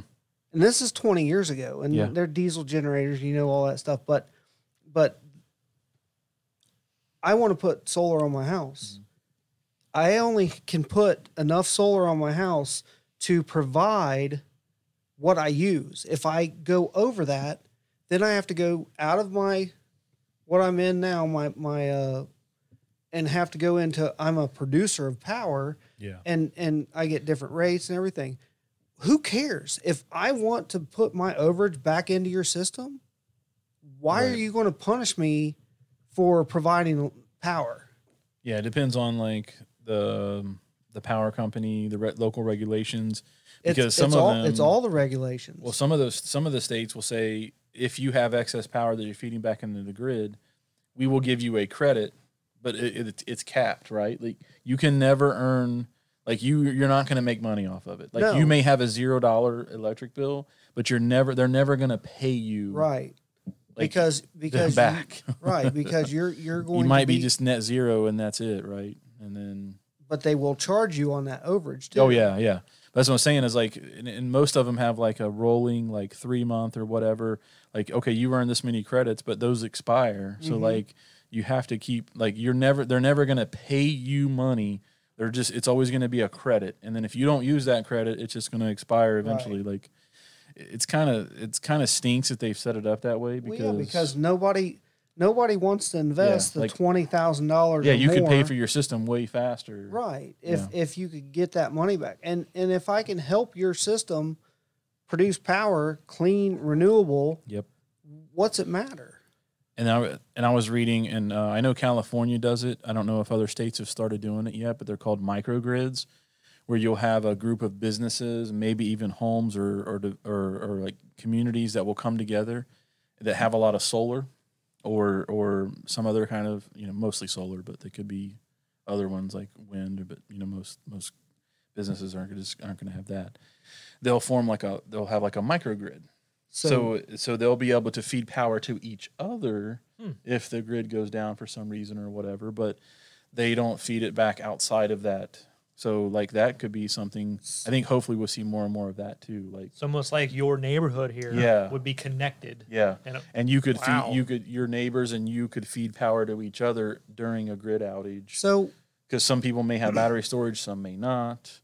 Or maybe half the neighborhood loses power and the other half doesn't, which that usually doesn't happen, but so this goes all back into the smart homes yeah. That we talked and those, about those electric and- panels and the electric electric panels. panels. So why not, as a developer, go ahead and invest in a hell of a solar smart home Yeah, community? like you know when they do like the community parks and stuff, like put a big solar array on top of that or something. Right. I mean, and and you know, I mean, it it it's a big upfront cost, but in the long run, you would be helping out tremendously. Yeah, I know with like Butler Rural, they don't have a solar program. no, No. so you 'cause- can't even feed. Maybe ba- they you need don't- one. You can't even No, get credit they, or anything. won't. No, but they have a rent a solar, and basically, I pay X amount of dollars to help provide power to the grid Uh, because Butler Rural is a co-op. Hmm. So I get a check from them from the profit sharing, gotcha. but they want me to pay more to provide solar so I can get my electric, but I only You, you, it's not. It's not a great benefit to you. no. yeah, we'll see where this goes. Hopefully, hopefully this tech with other tech will help make everything better. all the techs. all the All the techs. From Tesla.com.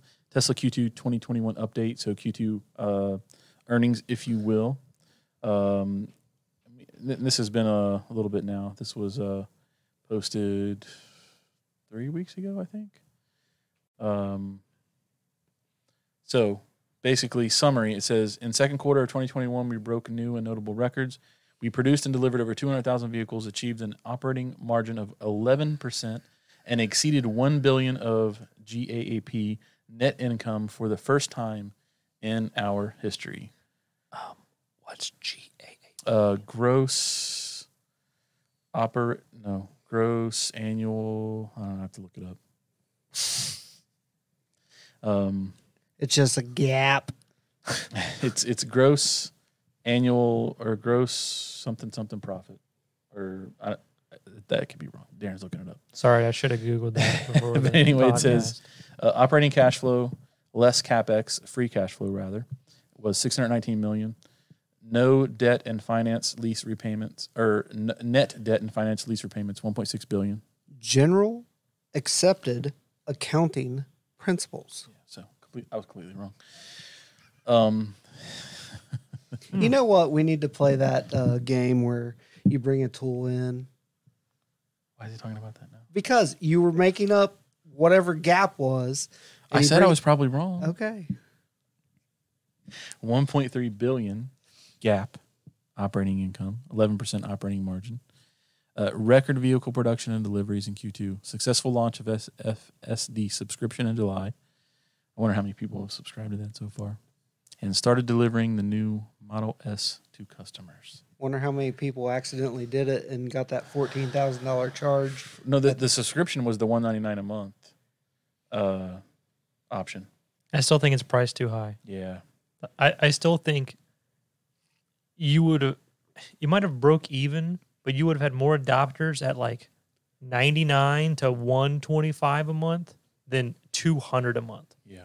I mean, Like I would like at 99 a month, I would be more open to doing it yeah, and keeping it yeah. versus I'm not going to do it. Now, if I'm going on a trip, I might try it for a month. Can't you can't you lease a Toyota Camry for one ninety nine a month? Oh, probably, yeah, for but sure. not but not for a month. You can do the you can do the for FSD for a month, That's a good point. and you can go in and out whenever you want, which is which is nice. That's true. Um, that's funny. Actually, you no, you, I was gonna say you could probably like Turo a, a car for a month, but not for two hundred dollars. Yeah. It'd be like a little tiny, I don't know, Geo Metro or something. I had Geo Metro once. Did you? It was awesome. I owned it for like eight hours. I had a, What? It was given to me. Oh, I cleaned it up, sold it for like thousand dollars. so it says total revenue grew at 98% year over year in Q2. Uh, our operating income improved uh, compared in Q2 compared to the same period last year by 1.3 billion, resulting in 11% operating margin. Um, and quarter end cash and cash equivalents decreased to 16.2 billion in Q2, driven mainly by net debt and financial lease repayments of 1.6 billion, partially offset by free cash flow of 619 million Crazy.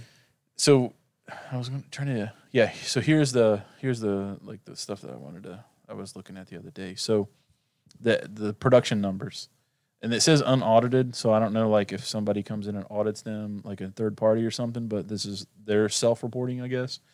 So S and X, which I don't know why they combine these. Like why wouldn't they list them out individually by model? because they come off the same line, I Right. believe. It's- okay. But it's the higher models too, you know. I gotcha. But look at that. So SNX compared to the same period for last year, negative 63%. Six point three, or is it is it 63. 63. 63%. Yikes! Look, Q1, they made zero. Q2, they made 2,340. Now, that may have been because they were retooling because of the refresh. Right. most likely. Yeah. But they still only made 2,340 of them in Q2. So maybe that refresh went into Q2. Because last last year, they in Q2, they made 6,326. So negative 63% or minus 63%. The, the three and the Y was 169% year over year. So 204,000 versus 75,000 last year in Q2. So total production 151% year over year for the quarter two. So 206 versus 82,000. That's just crazy. Yeah, Um, especially for such a young company.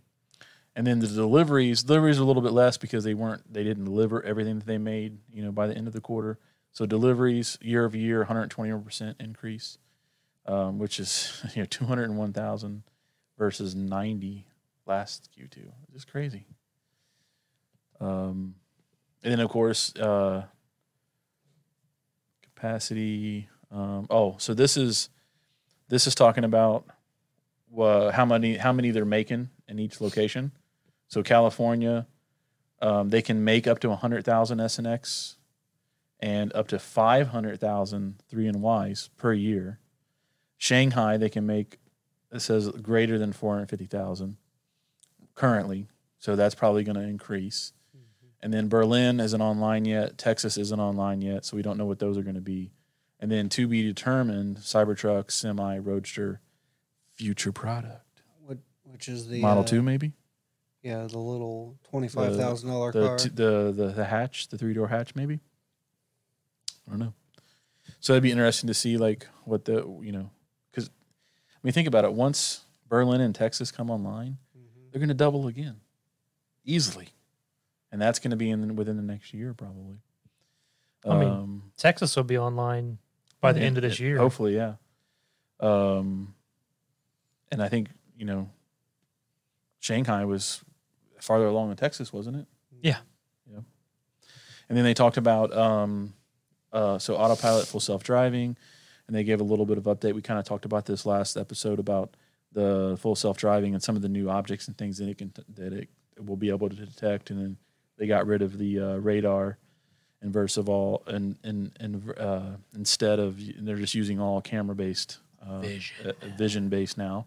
Um, they talked about the vehicle software, so this was pretty cool. Um, they said uh, our team has demonstrated an unparalleled ability to, to quickly react and mitigate disruptions to manufacturing caused by semiconductor shortages. Our electrical and firmware engineering teams remain hard at work designing, developing, and validating 19 new variants of controllers in response to the ongoing semiconductor shortages. So I wonder if they're developing those in house or it's just different suppliers. So I thought that was Hmm. pretty cool. And like, if you have 19 different uh, controller types, I guess now your software every time you update it, it's got to be updated. Like it's it's going to add complexity and uh They need to go just Maybe com- issues- completely in house. yeah, and maybe I think a lot of we're probably going to see a lot of firms if they have the capacity to start making their own chips for everything at some point because of this. Maybe. Um, and they talked about battery and powertrain. We have uh, successfully validated performance and lifetime of our 4680 cells produced at our Kato facility in California. We are nearing end of manufacturing validation at Kato.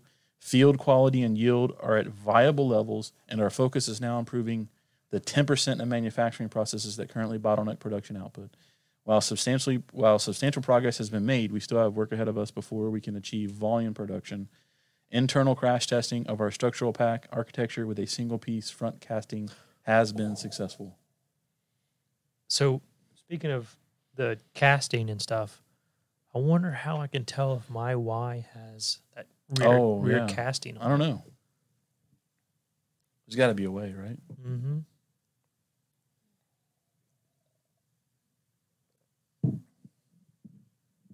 Speechless. No. What's wrong? Just see if Kevin can figure it out. Oh yeah, that's true. You know what? He probably doesn't know. There's actually stuff about the cars that I know that Kevin doesn't know He just works there. because Kevin's I just more work on here. the I technical just work side here. of stuff and not on like the everyday kind of stuff. Um, so energy storage. Squirrel. Look at these numbers. So, energy storage deployments more than tripled year over year, driven mainly by recognition of several megapack projects. So, that's like the one they did over in Australia. Um, the deployments can vary meaningfully quarter to quarter depending on the timing of specific project milestones, you know, especially for the megapack stuff. Powerwall remained exceptionally popular as deployments nearly doubled year over year. Energy storage product production continues to be held back by supply chain challenges as our backlog remains long. So you like look like Q4 huge spike went down in Q1, Q2 another huge spike because I mean they need the batteries for the cars. So once the gigafactories are built and they're up and they have more battery tech battery uh, production, and, and are they going to eventually switch the the um, the power walls over to the 4680s? I mean that would make sense to me if they did, but maybe they'll just keep making the older batteries or buying the older batteries just for the power wall so they can use all the newer stuff for the cars for a while. Who knows? Yeah, that's a good point. And then they talk about the uh, the solar and solar roof. So solar retrofit, solar roof. Um, solar deployments reached 85 megawatts in Q2, more than tripling year over year. Additionally, cash loan solar deployments more than quadrupled year over year. Solar roof deployments grew substantially, as well as sequentially.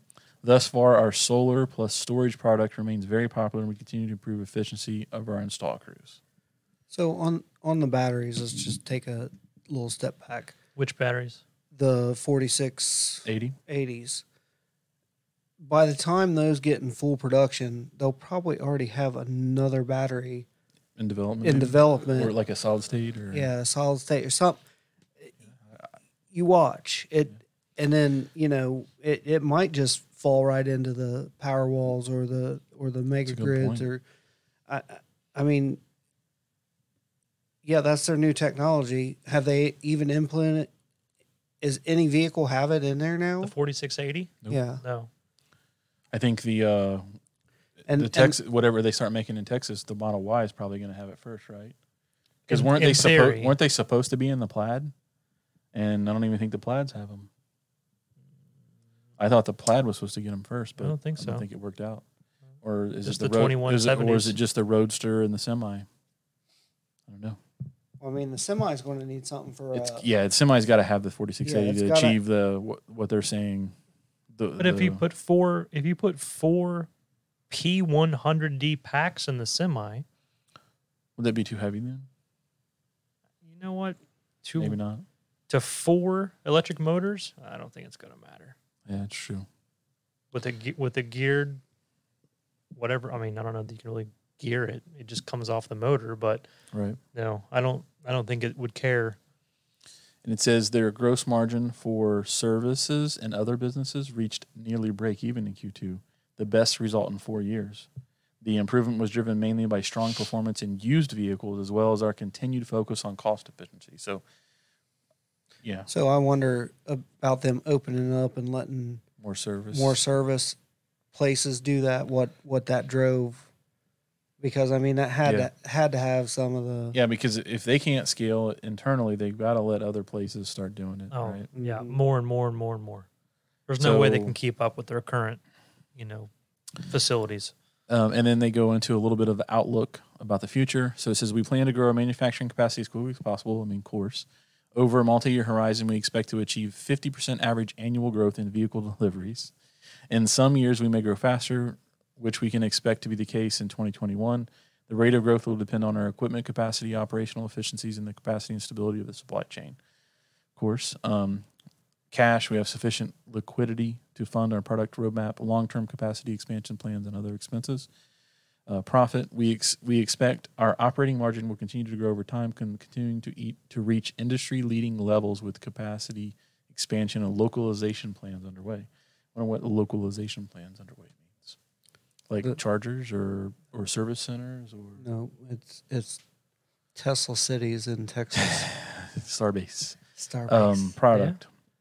We believe we remain on track to build our first Model Y vehicles in Berlin and Austin in 2021. The pace of the respective production ramps will be influenced by the successful uh, introduction of many new products and manufacturing technologies, ongoing supply chain related challenges, and regional permitting. To better focus on these factories, and due to the limited availability of battery cells and global supply chain, chain challenges, we have shifted the launch of the semi truck program to 2022 we are also making progress to the industrialization of Cybertruck, which is currently planned for Austin production subsequent to Model Y. Which, if they're trying to do the Model Y by the end of 2021, I just don't see the Cybertruck making it until next year. I hope know. I'm wrong, but yeah, you never know. Never know. Oh, And then they've got a bunch of, I don't know if you guys seen this. yeah. So this is uh, Gigafactory Berlin, current. I mean, it's that's huge. That thing's Yeah. huge, dude. And I, then haven't, I uh, haven't seen that guy that did the drone photos where he kept. I, I posted one recently. Yeah, I didn't see that. the Berlin. So this is uh the paint shop. Uh, then they got Texas. So this was six months versus about three weeks ago. I mean, that's crazy. Wow. S- The stamping press in Texas. That thing is just so impressive. and the Giga, and this is the uh, body shop. And they're already running cars, probably tweaking it and lining, you know, getting everything, you know, lined up. And then this was like, this is pretty cool. They did this uh, rooftop photo shoot of everybody working there. I mean, look, they, I mean, look at all that. I mean, that's all going to be building back there. yeah, that's gonna be nuts. Here's Shanghai. Look, expansion continues. Wow.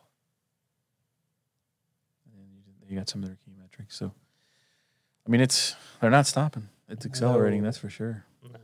No. They're not slowing down. And and think of how the the rate of expansion they've done in the 10, 11 years that yeah. they've been a business. I mean, it it's just it's mind blowing. I mean, think about if Ford had that same Growth. growth, in the 10 years, you know, from the early 1900s or, or Chevy or any of those. I mean, it just would be just mind blowing what they would be now. I mean, it is mind blowing what they are now with 100 plus years of, of producing vehicles. Oh But yeah. I mean, it's just it's Crazy. It, it's crazy and ex- exciting to and- see. Sit back and watch. Mhm. It's kind of weird, you know, considering it's taken the big three or whatever so long to kind of get where they're at. Yeah. And then now you have Tesla just, man, running right past them and But come on, guys, catch up. but does it does it fall into the um, tech, technological age where we're so interconnected now that it's just easier for a new company to come in and Started from and the- start, it from, from scratch. start from scratch and and because it's such a you know it's it's another level i mean they were the they were the well Yeah. gm gm Well- had their their electric car back in the 90s but yeah. You're talking about the, the age of the new company. How old's Amazon? Uh, Twenty. Yeah. Oh, the- are they 20 some years? Oh, I didn't think But they'd still- been Like, around. I guess is it easier for a new startup electric vehicle company? Is it easier for them because we you know, like we we see Rivian and Lordstown and all the stuff they're struggling through? I mean, heck, Tesla. I mean, lucid Tesla is almost went out of business how many times mm-hmm. according to Elon? And then you look at a GM or a Ford who has who have to transform to right this new industry, but they still got cushion from the old. So it's probably a little easier because like they're not going to go out of business because they still they're still selling cars because Yeah. they have stuff than a brand new startup who's just like like they are not they're not going to make money until they start delivering those Right. vehicles right and te- and I think that we're seeing that with Tesla because they're just now getting to that point where they're making money for the last what four quarters or whatever because they're they've finally gotten over that hump of uh, ramping up a little. you know, they're you know, still ramping up, but we- we they're making money now. we don't have to to take a lotus and turn it into an electric Yeah, vehicle to a- to, to to a- make money to, to build the s you know Yeah. they're i think they're at their they're out of their infancy and they're starting to Right, walk maturing a little bit. and, And there was another thing in there too, and I I, I missed it. I and I, I meant I wanted to point it out, but um, remember how we were talking about the credits, yeah the carbon credits? They had way less this quarter, Hmm. so they still had a. There was like like over five hundred thousand uh, dollars, uh, or five hundred million rather, not five hundred thousand. There was still over five hundred, but it was it was it's going down. Like they're relying on that less and less. so is that one guy going to lose his bet against them of failing He's already he, like he's he's he's in the hole. He's been in the hole for like the last year okay because they keep making money. as long as they keep making profit, and like they actually, if they wouldn't have gotten any carbon credits this this for this quarter, they still would have made a profit. Like it would have been very, Wow. it would have been way smaller, But like I think when we looked in Q1, that was a big chunk of it. But Yeah. even if they wouldn't have gotten them in Q2, they still would have made a profit, Hmm. even without the carbon credits. So But they're also building how many factories right now? right, That's a lot of capital going out the Yep. door. and all the stuff with with uh, Solar City and and because that's all Tesla. It's all the same company. Solar City, the all the all the uh, Is solar Boring- panels. Is Boring Company part of them? I Or is that th- I think it's separate. Oh, okay. But anything to do with solar, solar city, solar roof, power walls, it's Tesla too. That's why we've seen that all in the. the I mean, they because remember there was a whole that all that controversy, and he had to go and testify Yeah, just a couple about weeks ago. pulling Solar City in and buying it, and he used cat uh, stock options or whatever Yeah. um, because he wanted it because it, it, it relates. Right. If you have the solar, if you have the infrastructure to charge the vehicles, the renewable infrastructure, it just makes sense. So Yeah. Uh, InsideEVs.com. Ford vows to spend more on EVs than ICE vehicles from 2023. So starting in 2023, they're transitioning slowly. So over the next two and a half years or whatever, they will start spending more on electric vehicles than their current uh, internal combustion vehicles. Which I think we we've kind of seen that coming, right? We knew that was coming with the with the uh, the Ford Lightning, with the Mach E. Uh, I didn't see like their the van. I guess I, I mean I'm I mean we probably figured they were going to make Well, that was an on the, uh, van, when they when they did like a the Sprinter. right when they did the well they had the yeah was it the Sprinter is what they Is that what they call them? I think so. No. Or is that is that something else? Sprinter was Dodge. Is it? I don't know what they're called. But anyways, at, when they released the the Lightning, they they that that's what this is from is when they the drove platform. they drove all that out. Oh, okay. Yeah. Oh, yeah, that was, wasn't it? Yeah, During that same because they're going to use the same basically the same same s- kinda sled or sled, platform, yeah. battery tech and stuff. Have, What- have you pulled up next to one of the Mustangs? I, I've seen I've seen a couple. I, I've only seen that one that I saw at Milltown Ford that day. That's as close as I've ever seen one. They're smaller than I thought they would be. Yeah, I've seen a couple of them. Um, so it says uh, Ford COO for North America, Lisa Drake, said that the F 150 Lightning uh, does not plan to cede truck leadership to anybody. Huh? For the first time since its founding in 1903, Ford Motor Company plans to spend more on electrified vehicles than internal combustion vehicles. And the first year when that will happen is 2023. The timeline was mentioned in the automaker's chief operating officer for North America, was mentioned by the chief operating officer, Lisa Drake, while discussing Ford's investment in EVs in an event hosted by Barclays. So this was like uh, last week on the 3rd, I think. And this is a quote from her. She said, In 2023, we'll spend more on EVs than we have on ICE. We've been over the moon about the success of the Mach E. That's good. And the F 150 Lightning by bringing in over 70% new customers to the Ford brand. Wow what that allows us to do is now we have an opportunity not only to lead on our ICE business, but also in the EV space with the F 150. So our aspirations are high. So 70% of their cust- new customers to the brand for the F 150, maybe that's for reservations Right. That was and for, for the Mach reservation. E. And That's cool. and I think I think that they got that many reservations because people want a truck Yeah. and they're tired of waiting for you know all these people that said oh we got a truck coming we got a truck coming you know Or they with- don't want the the or they don't want the, the Cybertruck 'cause it's crazy because looking. it's crazy looking or the Rivian because it's it's not a tr- I mean it's a truck but it's not a truck it's not a full size truck it's you know it's it's in between you know in between a mid size and a full size so you know it, people want a truck I mean Yep. I I would I would buy a Bollinger right now because it was a gorgeous looking truck Yeah. but we haven't heard Hyde nor Hera any of them Yeah. They've been really quiet lately, Yeah. haven't they? I mean, Lordstown has been too. I mean, Yeah. Yeah, so it says Ford plans uh, Ford announced plans to increase its investment in electrification to 30 billion through 2025. They also expect to electrify 40% of its global lineup by 2030. So they have they're they really they're one of the ones that haven't really said, okay, by this date we're going to be all electric. Um, you know, you got GM and and others that have said that, but they really haven't like went all in. I mean, we just have Mercedes say that too. So it's like Yeah, Wonder when Ma- they're going to do that. But Mercedes said it, but didn't Yeah. say it. Well, they said yeah, all the new architectures by 2025, but by then, so they're probably going to still make ICE vehicles or hybrid vehicles until the end of the decade. So, and I'd say probably Ford probably will too. Well, I mean, and you think about all these people that are switching over to we're going to be all electric. So what's that do for, you know, let, let's say we're all electric in in 20 years from now.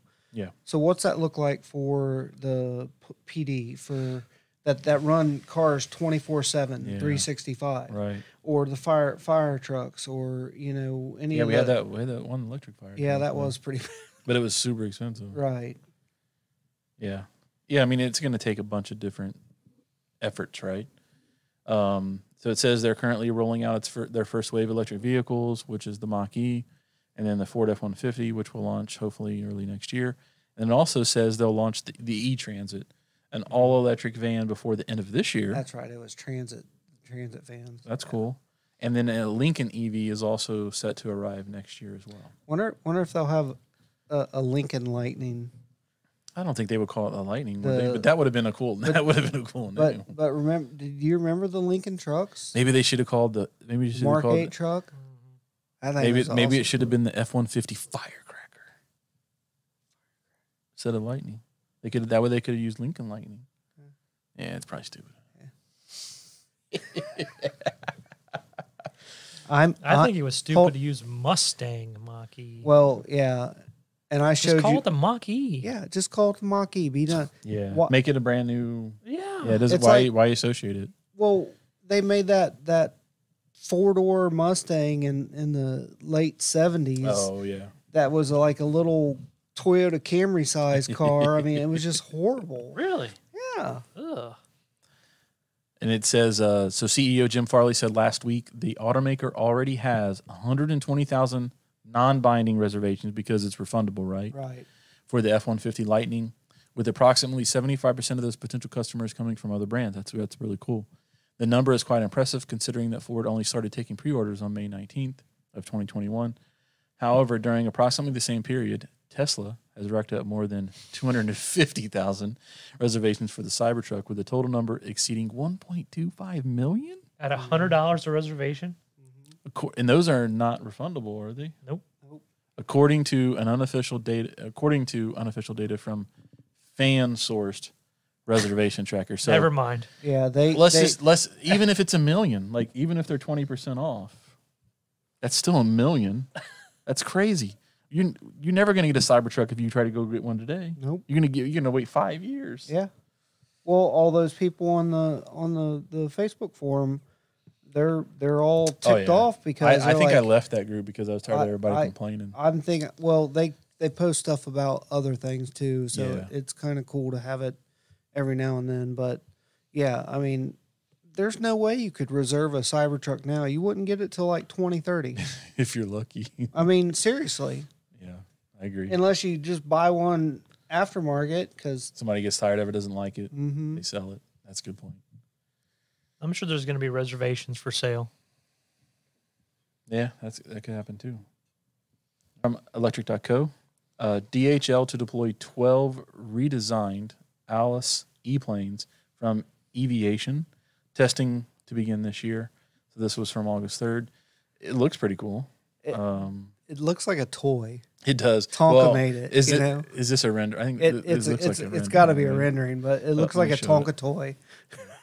It does look. Uh, but it look it looks pretty cool. I mean, I just wonder how the the props being that far back would would actually give Yeah.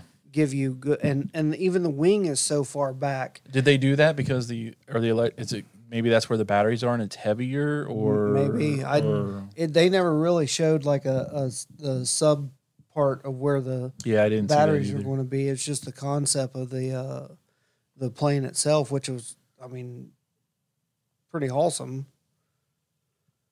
Yeah, it says that later this year they'll begin testing a fleet of 12 electric cargo planes from Eviation's Soul Current model dubbed Alice. Deliveries won't begin until 2024, though. Yeah, but they're going to already have twelve of them that they're trying out. Yeah. And it says the Alice plane looks almost identical, save for the missing windows and seats of an addition and an additional 100 pound capacity to the passenger version of the the Eviation plane, Alice plane that we talked about in the past. Amusingly calling it the Tesla of aviation. It now boasts around 440 nanometers of range, or just over 500 miles. That's pretty good. Yeah, that is pretty good.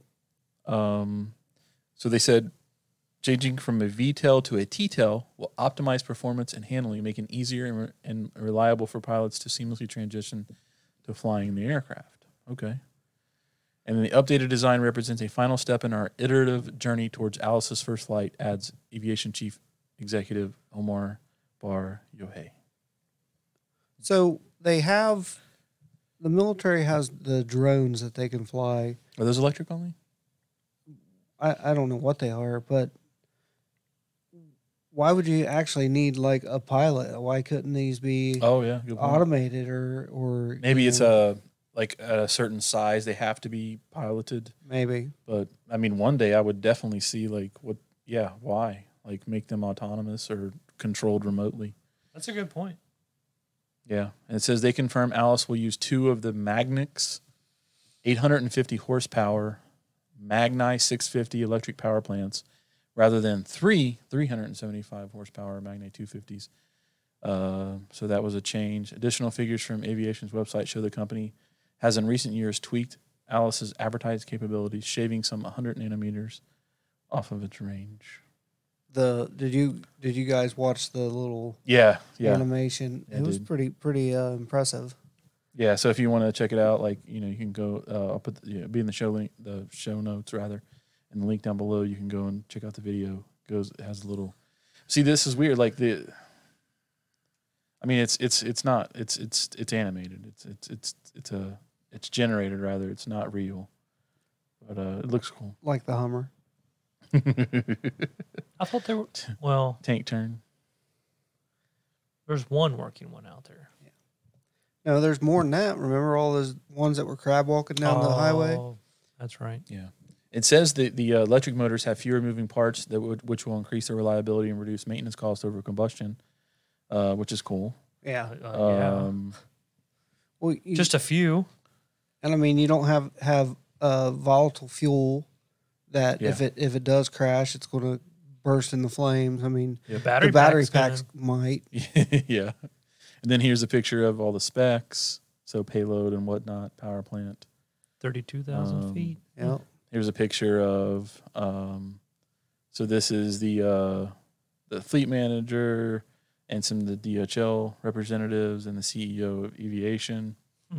Omer uh, Berho- It- Ber Yohei. I, I found it pretty interesting that the in this article somewhere I can't remember because I read it a few days ago, but it was talking about how DHL was like on the cusp of leading edge stuff back when it first started shipping stuff. Oh, really? Yeah, Like in regards to electronic or like electric stuff, or like just just the way they did stuff? just the way they did stuff. That's so, cool. and this is their next step to go into that same direction. That's cool. Next up, we have also from electrek.co. Here's what the U.S. needs to meet snowballing battery demand, which, yeah, everybody want, everything's going to need batteries. So this is uh, kind of what they need to do to be able to help meet that demand. Um, and they talk about, um, so this was an interview they did with uh, Dr. Greg Less. Um, they asked him a bunch of questions about, you know, this is his perspective and his opinion. Um, it says current U.S. battery production falls woefully short in the face of rapidly growing demand for electric vehicles and short and storage batteries. Uh, the U.S. only has a small number of domestic large battery manufacturers, um, factories including Tesla's Gigafactory that operate in partnership with Japan's Panasonic. And last week, KORE Power announced that it would build the first lithium-ion battery factory wholly owned by a U.S. company in Arizona, but but still going to take Right. a year, two years, who knows? Um, so this is pretty cool. So, um, was there anything special you wanted to mention about this? I guess I should show the uh, actual article. Uh, I just I just found it very interesting that uh, you know he was talking about in universities that there's not like a more push for Pushing more people towards battery battery tech, tech. I mean, there's professors that are working on it, but not younger generations that are coming and saying, "Well, you know, I want to get into this and I want to design or help design or work on." and and that's what he was saying. It's it's such an uh, infancy state Yeah. because I mean it's so new. I mean, think about it. I mean, yeah, we're using batteries for everything, you know, cell phones and this and that, but now we're building them for vehicles. And, Scale is and the scale larger. is just so much larger because Yep. you need you need you need packs running in parallel so they can have that heavy drain on them but not hurt the cells. Yeah. Yeah. He says, you know, they asked him, are battery engineers with experience in short supply in the U.S.? And if so, why is that the case? And he talks about it depends on what level of experience you're looking for, which, you know, yeah, Mhm. it's still a newer type of technology when you talk about EVs. If you want people who have done this for some basic electrochemistry, made some watch batteries, written papers on the science of the batteries, there are a decent number of people graduating from universities. If you want people with experience making actual full scale cells that can be placed into a device or a vehicle, there are far fewer. So Right. it's just an emer- it's an emerging technology, right? So, and it says uh, they were first, com- you know, the lithium ion was first commercialized in Japan in early 1990s. Thirty years later, we're still trying to get a domestic product based off the ground. Right. There are some failed attempts in early 2000s, but other, other than that, we are mostly relied on purchasing cells from Asian countries. And and I wonder how much that that goes to uh, all the regulations that we have in the United States. Yeah. Because I mean, there's there's so much stuff that they do uh, overseas that would not be good over here. Or, or we may not want it, right? Right.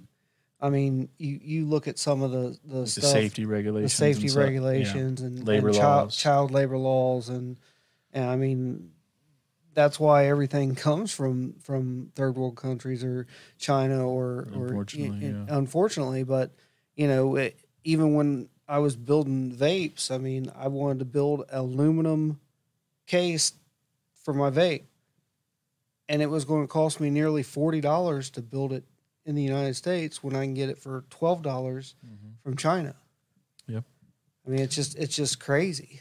My fingers hurt for so long after sanding those little voltmeter window things. Uh, the joys of entrepreneurship. Yes. It says, How can universities expand learning opportunities for battery engineers? And in your opinion, how quickly can they scale up or could they scale up? And Dr. Greg Less says, It really depends on what the goal of the education is. Right now, there are many university professors doing battery research. If a student wants to engage in that research, the opportunities are there. The problem comes in at scale and application. Most universities' research isn't focused on large scale cells because that is beyond the scope of basic science. Most companies aren't interested in watch batteries and basic science. to address this gap, there needs to be a more uni- more universities facilities like the University of Michigan Battery Lab, where students can use machines that are much closer to production scale to create large format, high capacity cells for the research. Funding agencies need to make larger format cells that are required. Funding agencies need to make larger format cells that are required deliverables and give significant funding to allow the large scale research to happen. None of this, however, addresses the labor or the factory floor. The United Auto Worker auto worker displaced from the, the United Auto Worker displaced from transmission assembly doesn't need to know how to design a battery. She needs to know how to operate the cell fabrication machines safely, reliably, etc.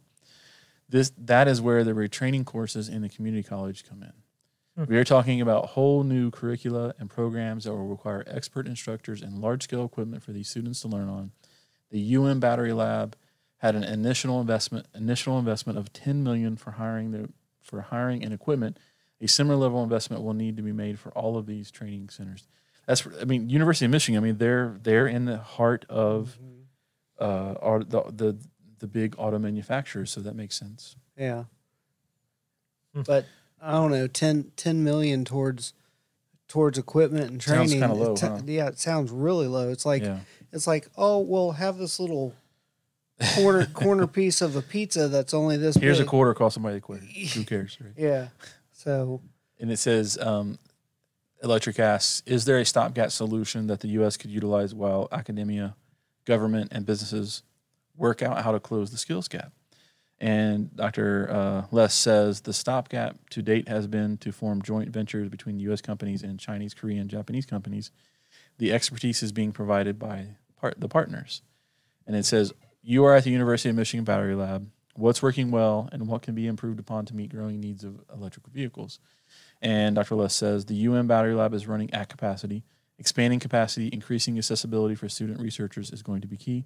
It will be very beneficial to us at the university if we were able to get a clear idea from industry and government on what they want the next generation of graduates to look like.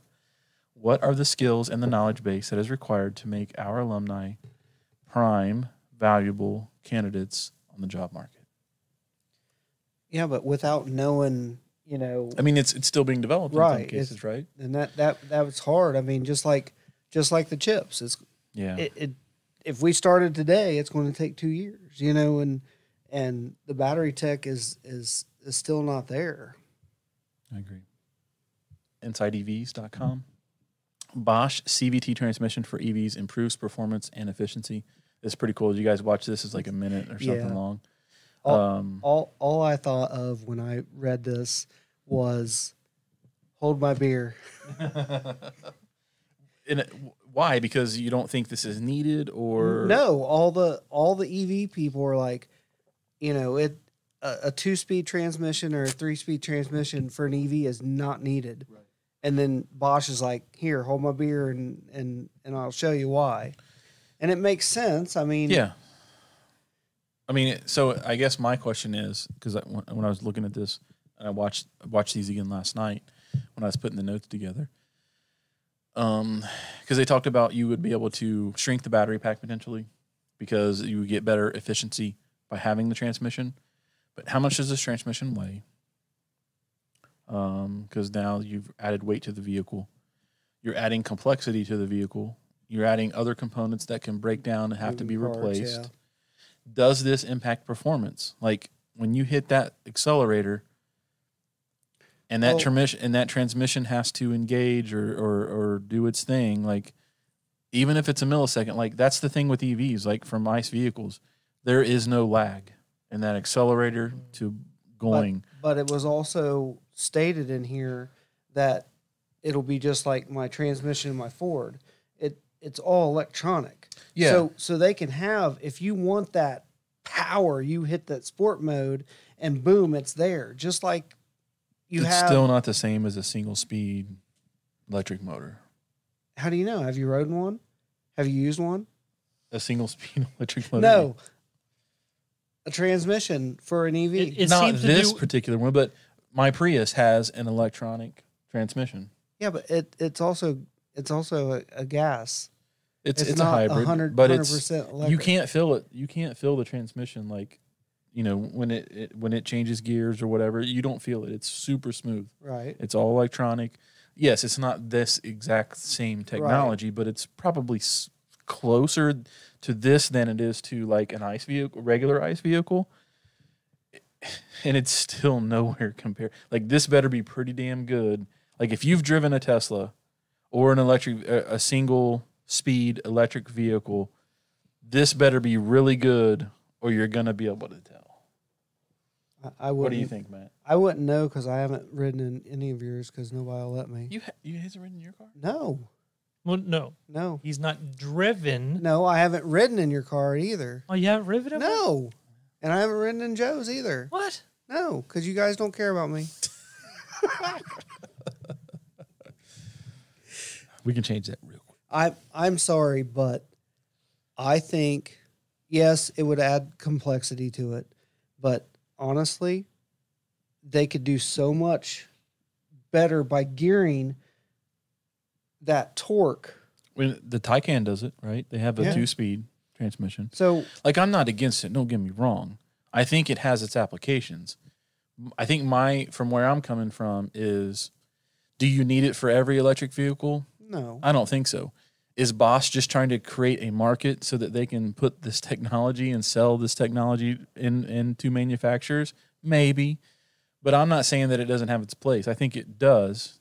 Um, maybe not forever because I could see a, a in the future. I could see an electric motor that has a variable speed.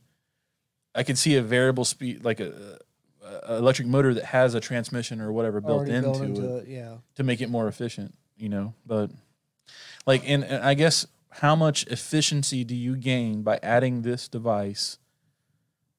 Um, versus the weight and everything else that it adds, and which is going to reduce maybe reduce battery life. Now, or another thing too, I was thinking I was thinking about this when I was driving earlier. I don't know why I was just thinking about this because it maybe it was because I was in the car, but in the Tesla. But I was like, um, at what point does the battery technology get so good where this doesn't matter? Is that in five Not- years, not- ten years? Not in the next five or ten years, I wouldn't Yeah. think. yeah, so maybe that's maybe this is a stopgap. And unless the aliens come down and say, "Here, use this instead of what you're doing," you guys are dumb. so I maybe think- so I maybe it think could be a Elon's stopgap, just trying to process everything he has. He'll he'll he'll get there. right? He'll get there. I'm not saying this doesn't have its place. I think it does, and they they make a very good argument for why you would want to do this, especially like in especially for like the manufacturers that the manufacturers that are using battery tech from other people like Tesla, Panasonic, whoever they may be buying it from. If they can increase their range and they don't have to develop this tech in house, Right. and they can just plug this in somehow, hey, I'm all for it. If it if it increases range, um, and it and it helps p- uh, uh, grow the adoption of electric vehicles, I'm all for it. I I think I think it would actually help with the wear and tear on the motor Yeah, could be. because you know you wouldn't have that, and and that's what you like about that that instant torque and that that instant throw you back in your seat. That Yeah, you some people don't like that. Yeah, but some people don't like that. And you know, like like with my truck, if I have it normal speed, I have a 10 speed transmission, you can't feel it shift. Yeah. You put it in sport mode, the engine sounds different, the exhaust sounds different, and you Feels feel different. it shift. Yeah, because it says that um, using this transmission, electric motors don't have to be as powerful as they are today. Battery packs can also be slightly smaller too. The CVT EV, CVT4 EV should also uh, provide extra torque for towing duties, and it should also improve the performance of off-road vehicles. Uh, there's applications, right, Right. where this could make sense. The company also mentions the the estimated efficiency gain through the CVT for EV and is around four percent. See, that's what I'm questioning. Like I understand the application for like off-road towing. I think the battery technology is going to very quickly surpass that four percent difference, right? Especially with like a 46. Like I think the 4680s are already. I don't think I don't ever see Tesla adopting this. No, Like other manufacturers of yeah, and they're already talking about they're they're testing this in the the Volkswagen Golf, which w- was the picture up above Right. um, like it has its place. Don't get me wrong. I think it does, and anything that helps the adoption and the, especially the the off road towing and things like that, then I'm all for it. Think of, think about this as a like maybe that is a torque multiplier. Yeah. And you would get more torque and speed out of it Yeah, than, or than you could out of your regular motor. or in the like with the Taycan, the reason they have two gears isn't it because it increases the top speed? hmm Where that I mean Tesla has a I mean maybe not anymore with like the Plaid or whatever, but well, for like the lower models, if but you want to increase the top speed, the electric motor, unless you increase the gear ratio, it's just not going to happen. So Yeah, but they have that that blocked off by software right now could be, yeah. for the top. top But there's speed. probably a tolerance in the electric motor that they don't want to pass because it's going to burst into flames or something too, well, no, it's or overheat, or the it's batteries are carbon overheating. fibered now and blah blah blah in the plaid. in the plaid. Yes, the, the plaid. The plaid is like magic. Who Yeah, cares? From WallStreetJournal.com. you lied to me. Gas What? stations face tough, costly choice on EV chargers. Yeah, I mean, so we it's did like just talk about this. yeah, we were talking about like we've talked about this Like a lot, right? Either 28 or 29, we talked about this. But it's like to build or not to build when electric vehicles are still uncommon but represent the wave of the future. It's like where is the sweet spot, right? It's like you don't want to go in too early because you don't want to waste money, but then if you don't do it soon enough, people may not come to your gas Yeah, station it anymore. just- because we just talked about they're not making money off the gas and they're not going to make money off the EV chargers. They're going to make money by people coming into the shop or whatever they have. Like the one guy in this article, he had like a little wine bar and stuff. Mm-hmm. Like Yeah. But I'm Okay. charging there. I mean, these these kind of chargers are not going to be that 20 minute stop that I had. right, Yeah. You know, so But People are going to spend more time at your place and spend more money potentially. but what I didn't understand is is down further deep into this article, How deep? pretty deep. These people were talking like it was going to cost them a hundred and twenty thousand or a hundred thousand dollars to put in some chargers Yeah. out there. Uh, Where where are they getting this cost from? So yeah, I don't know. Because that was mind blowing to me. Because you can buy Go, What? I'm, I'm, I kind of have, a c you know, Maybe that maybe they have to yeah. So it's maybe it's like they have to do a partnership with like um, Tesla or Tesla somebody. or Mercedes Benz or EVgo um, or EVgo or Electrify Char- Electrify America. America. So it says American gas station owners are facing a tough decision on whether to invest in electric vehicle charging stations, a costly bet that currently makes little financial sense but might help future proof their business. Some gas stations, convenience stores, and truck stops are adding chargers to test the technology and protect their market share for the long run. Others say the the crunched they crunched the numbers and decided that they can't justify the cost.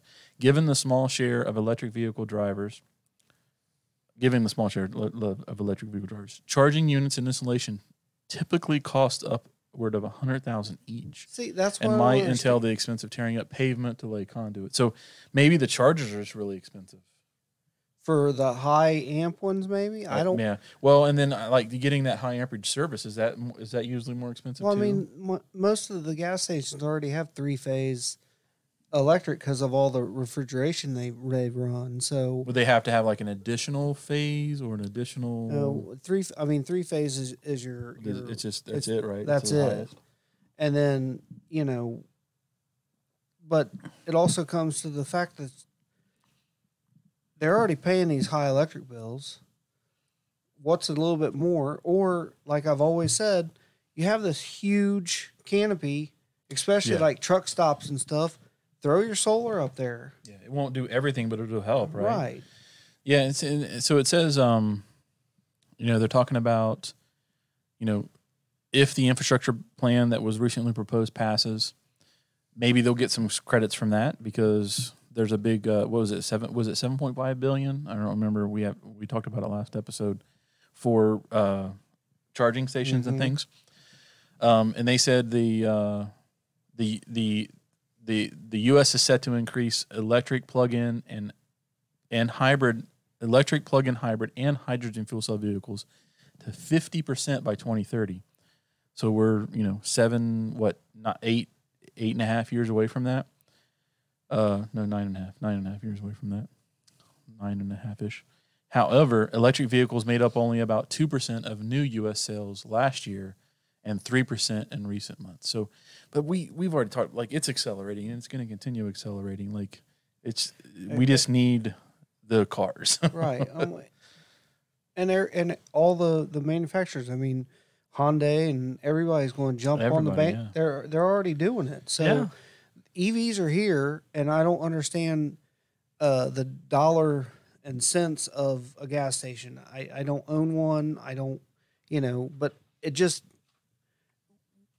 I'm going to build a convenience store yeah and not have gas because I don't have to pay to have it inspected. I don't have to have bury my the tank bury the tanks. if if my tank gets a hole in it, then you got to deal with the EPA.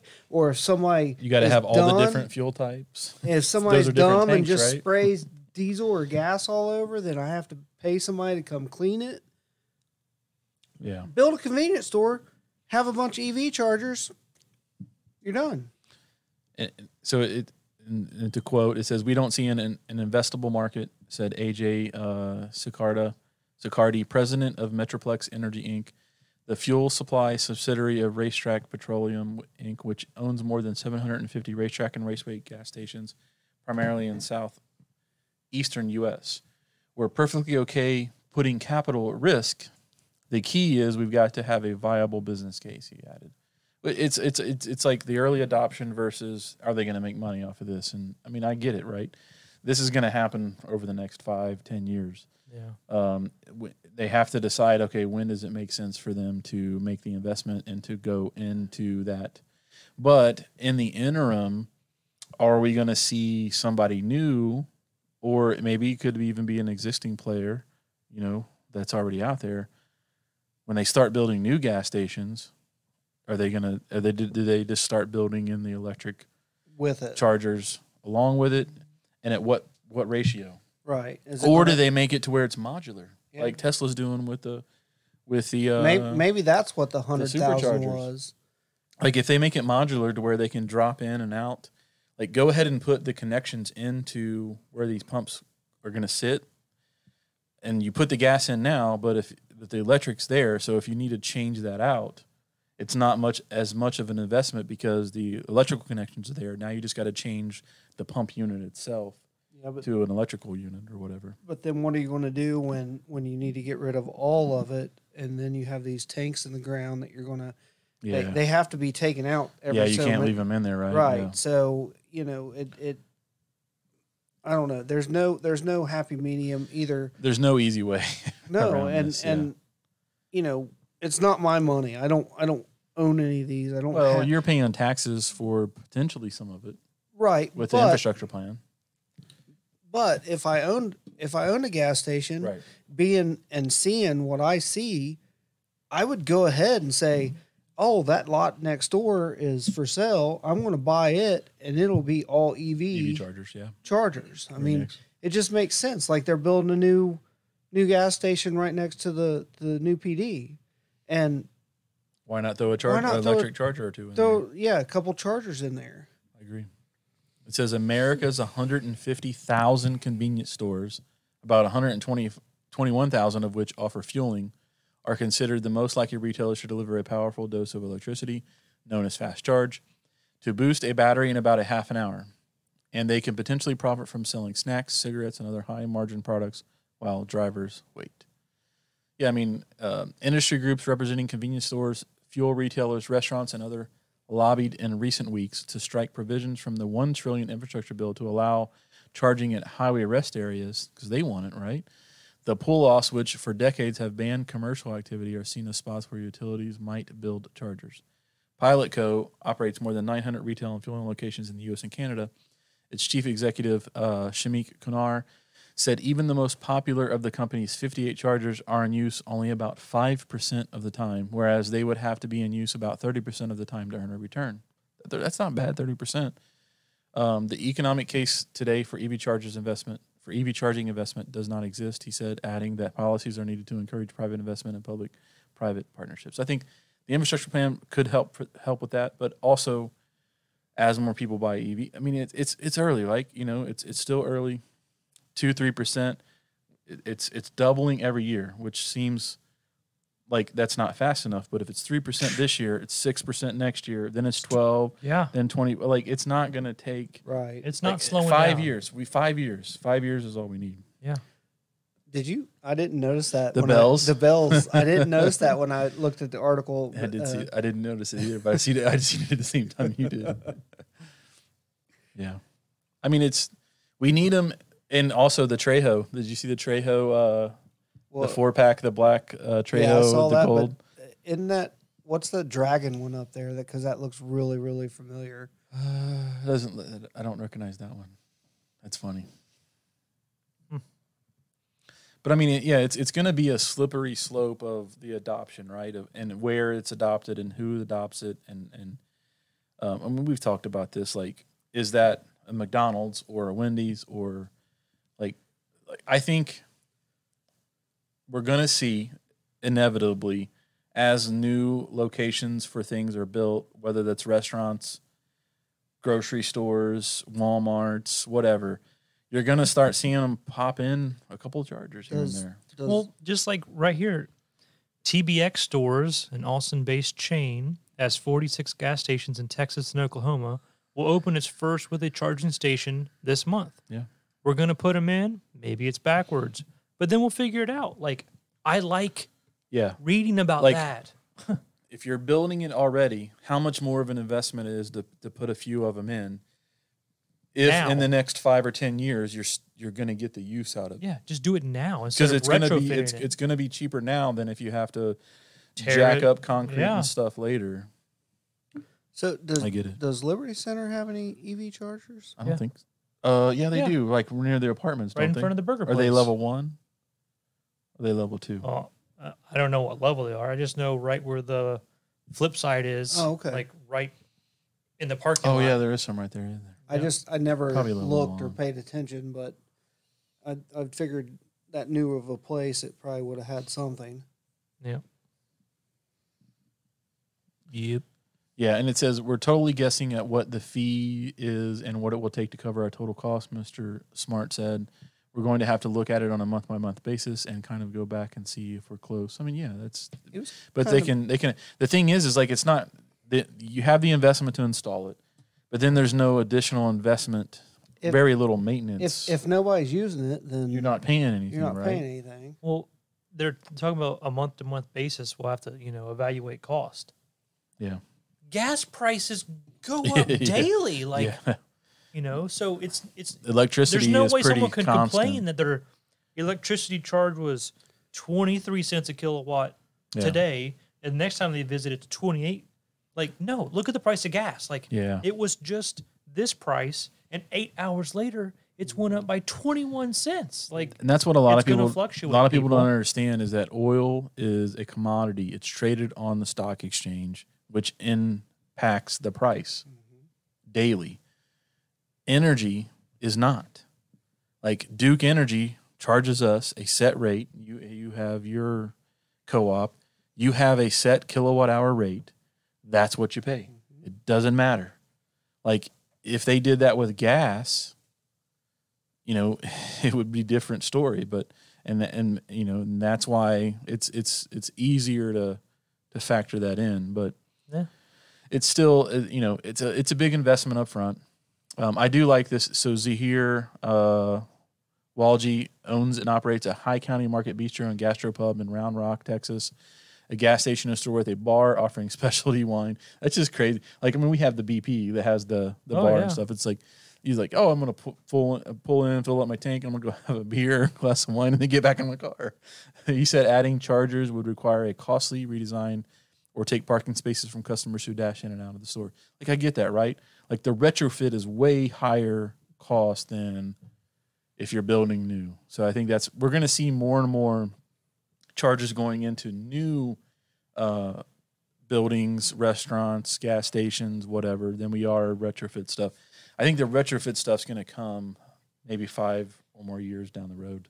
Yeah, I, w- I was surprised when the new Kroger went in up the street that they didn't have anything. Yeah, I don't think Kroger really cares about that right now.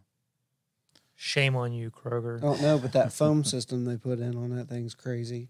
Is, is it how far it hangs down and stuff On the Or- or- The, pumps. the new gas station. They, yeah. they put the they put those in. I think is that a law now? It, it or- probably. I mean, That's it. The one that Beckett has that does Yeah. system too. it does. Oh yeah, it's Yeah.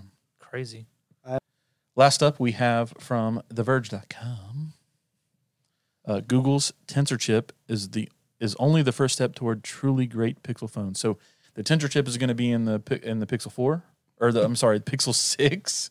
This is a new chip that's only coming out to the to the new Pixel Six, right? This is something brand new. It's it's specific to Google. And Yep. is it? And this is Google Silicon, or is this a chip additional to the the regular processor? I, I didn't. I didn't. Is it ranch See or that. barbecue? Spicy mustard. So you you wasn't sitting here.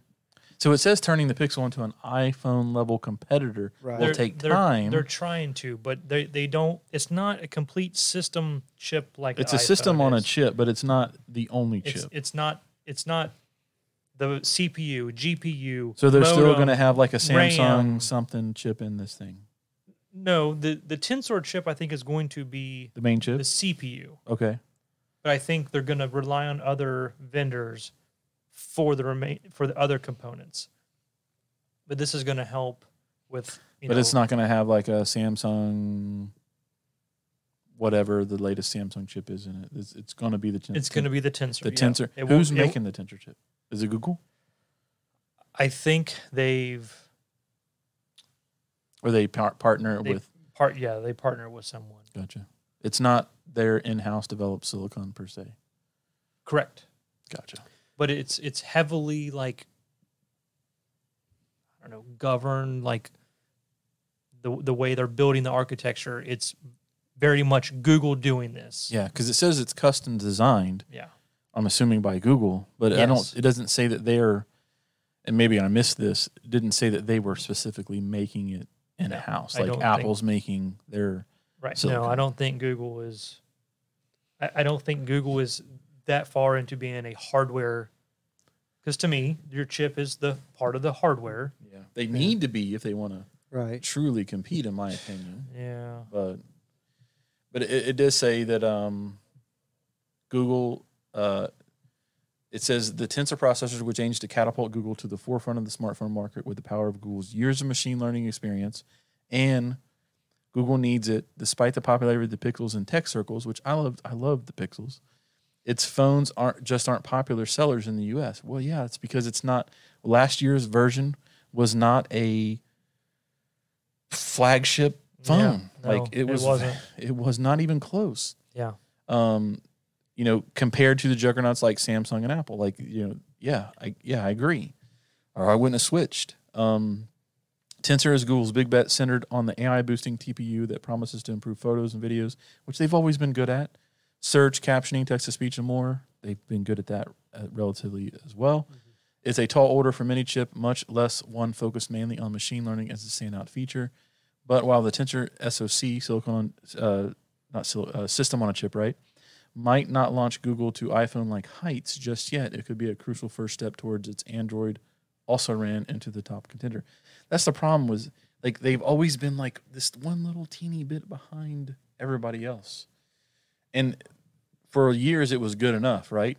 The software made up for the hardware hmm because it like especially with photos and videos, like it it could do things and make it look just as good as everything else. But there's a point where the hardware just gets too good. Your software just isn't like they've had the same phone camera The sensor and stuff. for like three models, right? Until this for one. almost every Pixel model. and then I think this one has got to finally got a new one, but Yep.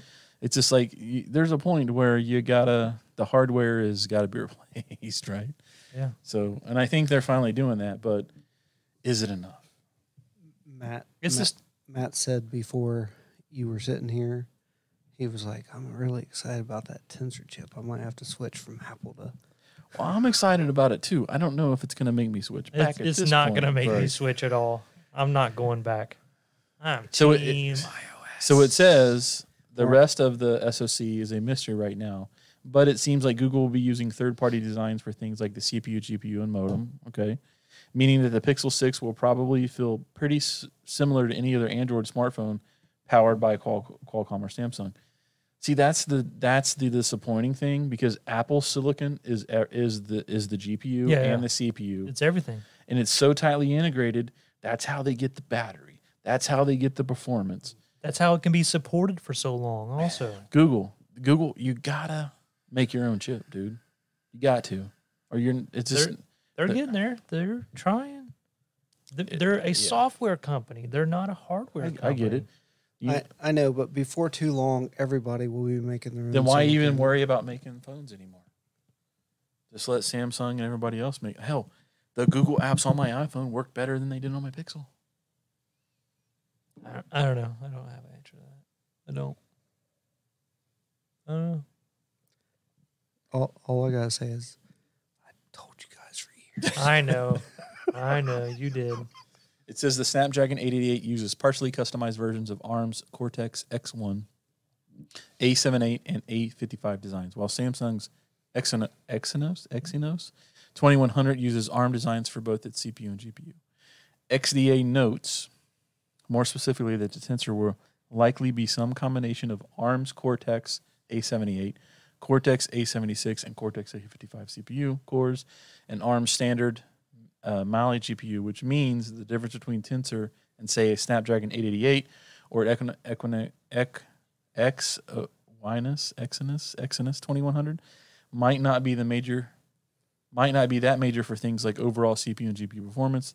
That's a good category to be in, especially if Google is trying to truly make a flagship device.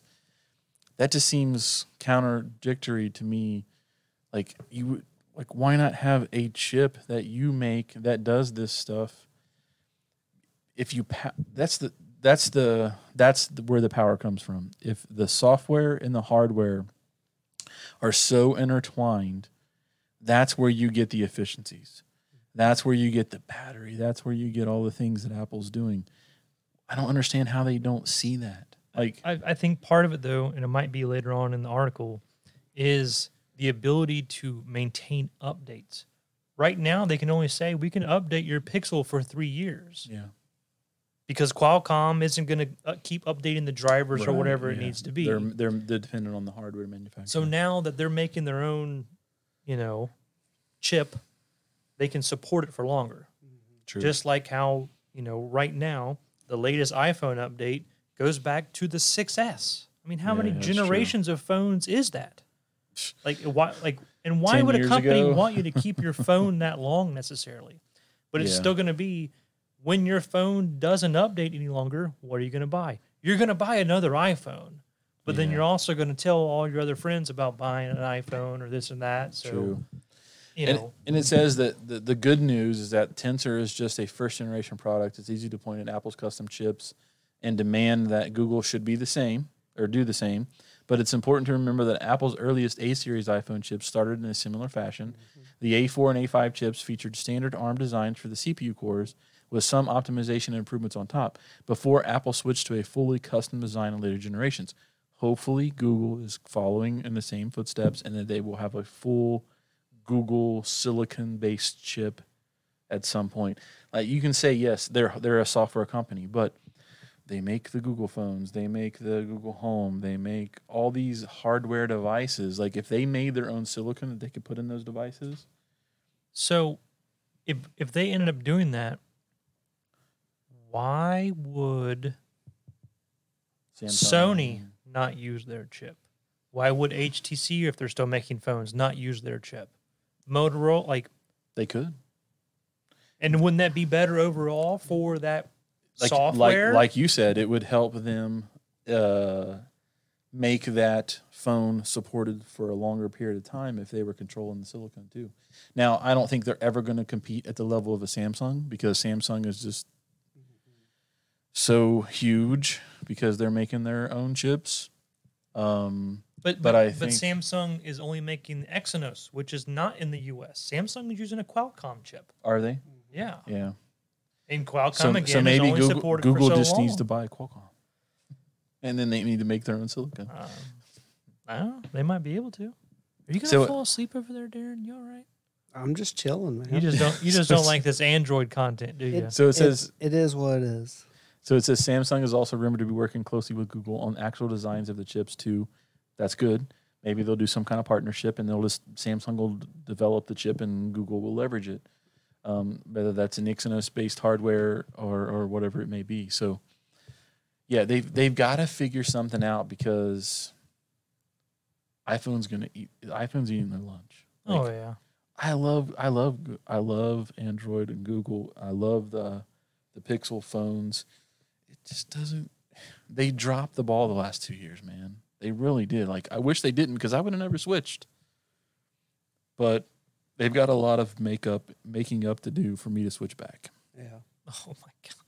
Wait, I'm sorry. It's just wait till and it's the- the ecosystem too, right? Like it's the watch. It's like when I open my MacBook M1, my iPh- my watch unlocks it. Yeah. Like, come on. Like or or now, granted, the Pixel Book, if you have a Pixel phone, right. it will unlock Well, it. same way with the the Microsoft phone. Yeah, but Google, why aren't But- you making a watch? Why aren't you make like you have the Google Buds? Why can't you make a watch? Well, if Yeah. Tensor goes the eh, way they Yeah. want it, they might. Have, I hope they do. Like we need the competition. I want the competition. I Yeah, want 'cause choice. It's just going to make better stuff for us, though. I mean, everything in my house is Google, besides my phone and my watch and my laptop. Like I still use the Google Home. I still use Google Chromecast. I still use um, the um, the Nest products. Yeah. it's all Google. Like I don't want to switch ecosystems if I don't have to. Like yeah, it, thankfully it works together and it works pretty well together. Like I haven't even I haven't went to Apple HomeKit or anything yet. Like once you go to Apple HomeKit, it's like you're really moving away from the Google ecosystem at that point. But yeah, I, I hope they develop this to be a competitor, a true competitor to Apple Silicon, because if they don't realize the the gap between what they're doing and what Apple is running away with it right now, man. Like them going to their own silicon. Wait till wait till that new thir- iPhone 13 or 12s or whatever they're going to call it. I'd say it it'd be out. it'd probably be the 13, but it's just like this isn't enough. Like if you're a huge Google fan and a huge Pixel fan, this might be enough if you're coming from like a 3 to keep you there, maybe even a Yeah. 4. But like I mean, I had a, I had the 2 Yeah, I, and I went to the 12. well, I still have the, The two iPhone for my 12, work yeah. phone. It's a great phone. I love Yeah, that phone. It's a great phone. It still works But- good. The camera system on the iPhone 12, the Pro, especially the Pro. Yeah, hopefully this is comparable, but we'll see. I- I- it just seems like they're a step behind right now, unfortunately. But I'm glad to see that they're trying. Yes. Yes, I'm glad to see they're not. I'm glad to see they're not giving up like they've done with so many other products like Google Music. What else? Hangouts, Hangouts. Allo, or Allo. whatever that was. Like is. we could go down the list. Yeah, but I understand why they got rid of Google Music because they did buy YouTube and Yeah, YouTube Music. It that makes makes sense. no, no sense in having two no, no. platforms that do the exact same thing. Yep, I agree. I mean, it makes sense. But they also have uh, Google Maps, and they also have Wise. Waze. Waze. So Wise, one of those, one of those, going to get converged. So They already are. Why have two apps then? I, I, I don't I don't know, but when we were going down to Florida, I was like, man. Oh yeah, like they ha- they have integrated I was a like, lot of. I was like, here's Yeah. speed traps. That just looks like Waze. Here's this. It just yeah, looks that, like well, that was my thinking. Is like once they get the APIs and everything integrated enough into Google Maps, they'll just kill Waze. right. It's still, it's like it's just taken forever. Like it's been what three, four years since they bought Mm-hmm. Waze, but I don't know. Hmm. Anyway. Um, Whoa. I know. Do we wrap?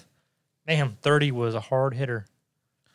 So, episode thirty, fellas, Yes, in the books in the books. on Friday the thirteenth. It is Friday the thirteenth. Yes. That is true. I What is that? I don't know. Is Think- that not one of those word? No. No. So this right was one. um No. It was Jaws, wasn't it? did we ever do any other episodes not live? No. This will be our first one. I thought we did like one or two others that weren't No. live. I don't know. Even when we were unpacking all this stuff, we did it. That's true. So this is uh so episode 30. We did not do this live. Um not for any particular reason. It's just uh um you know, that's what we decided to do. Well, Um, there was a particular reason. That way we could upload higher quality. Yeah, so stream, we were using StreamYard. StreamYard was compressing it um, pretty heavily. So hopefully this looks better. If if it does, and you've watched previous episodes and you notice an improvement, please let me know. Because like when I would upload highlights to to Facebook, it would be like you should upload this in, in HD. I'm like, it is HD. but no, Facebook didn't think so. Um, so hopefully it looks better. Hopefully you like our our uh, close up cam. Um, which we'll probably we're gonna get a better camera for that. Right now we just got like a USB Logitech, but I've got another camera. We just we've got to get the the hardware to support it, so we're gonna get that. But um, hopefully you like this better. Um, we'll we'll probably do live stuff in the future. It's just uh, once we grow our audience enough. So please share. Please get your friends to come and watch. Uh, subscribe and like.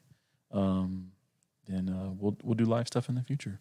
It's just this longer format stuff is hard to do live because you know people don't want to sit here for two or three hours more than likely to watch. So that's why. Yeah, what he said. What he said. All right. Ditto. Uh, thank you for watching. Thank you if you're listening to the audio version. We greatly appreciate it. And we will see you for episode 31 very soon. Peace. Goodbye, everyone.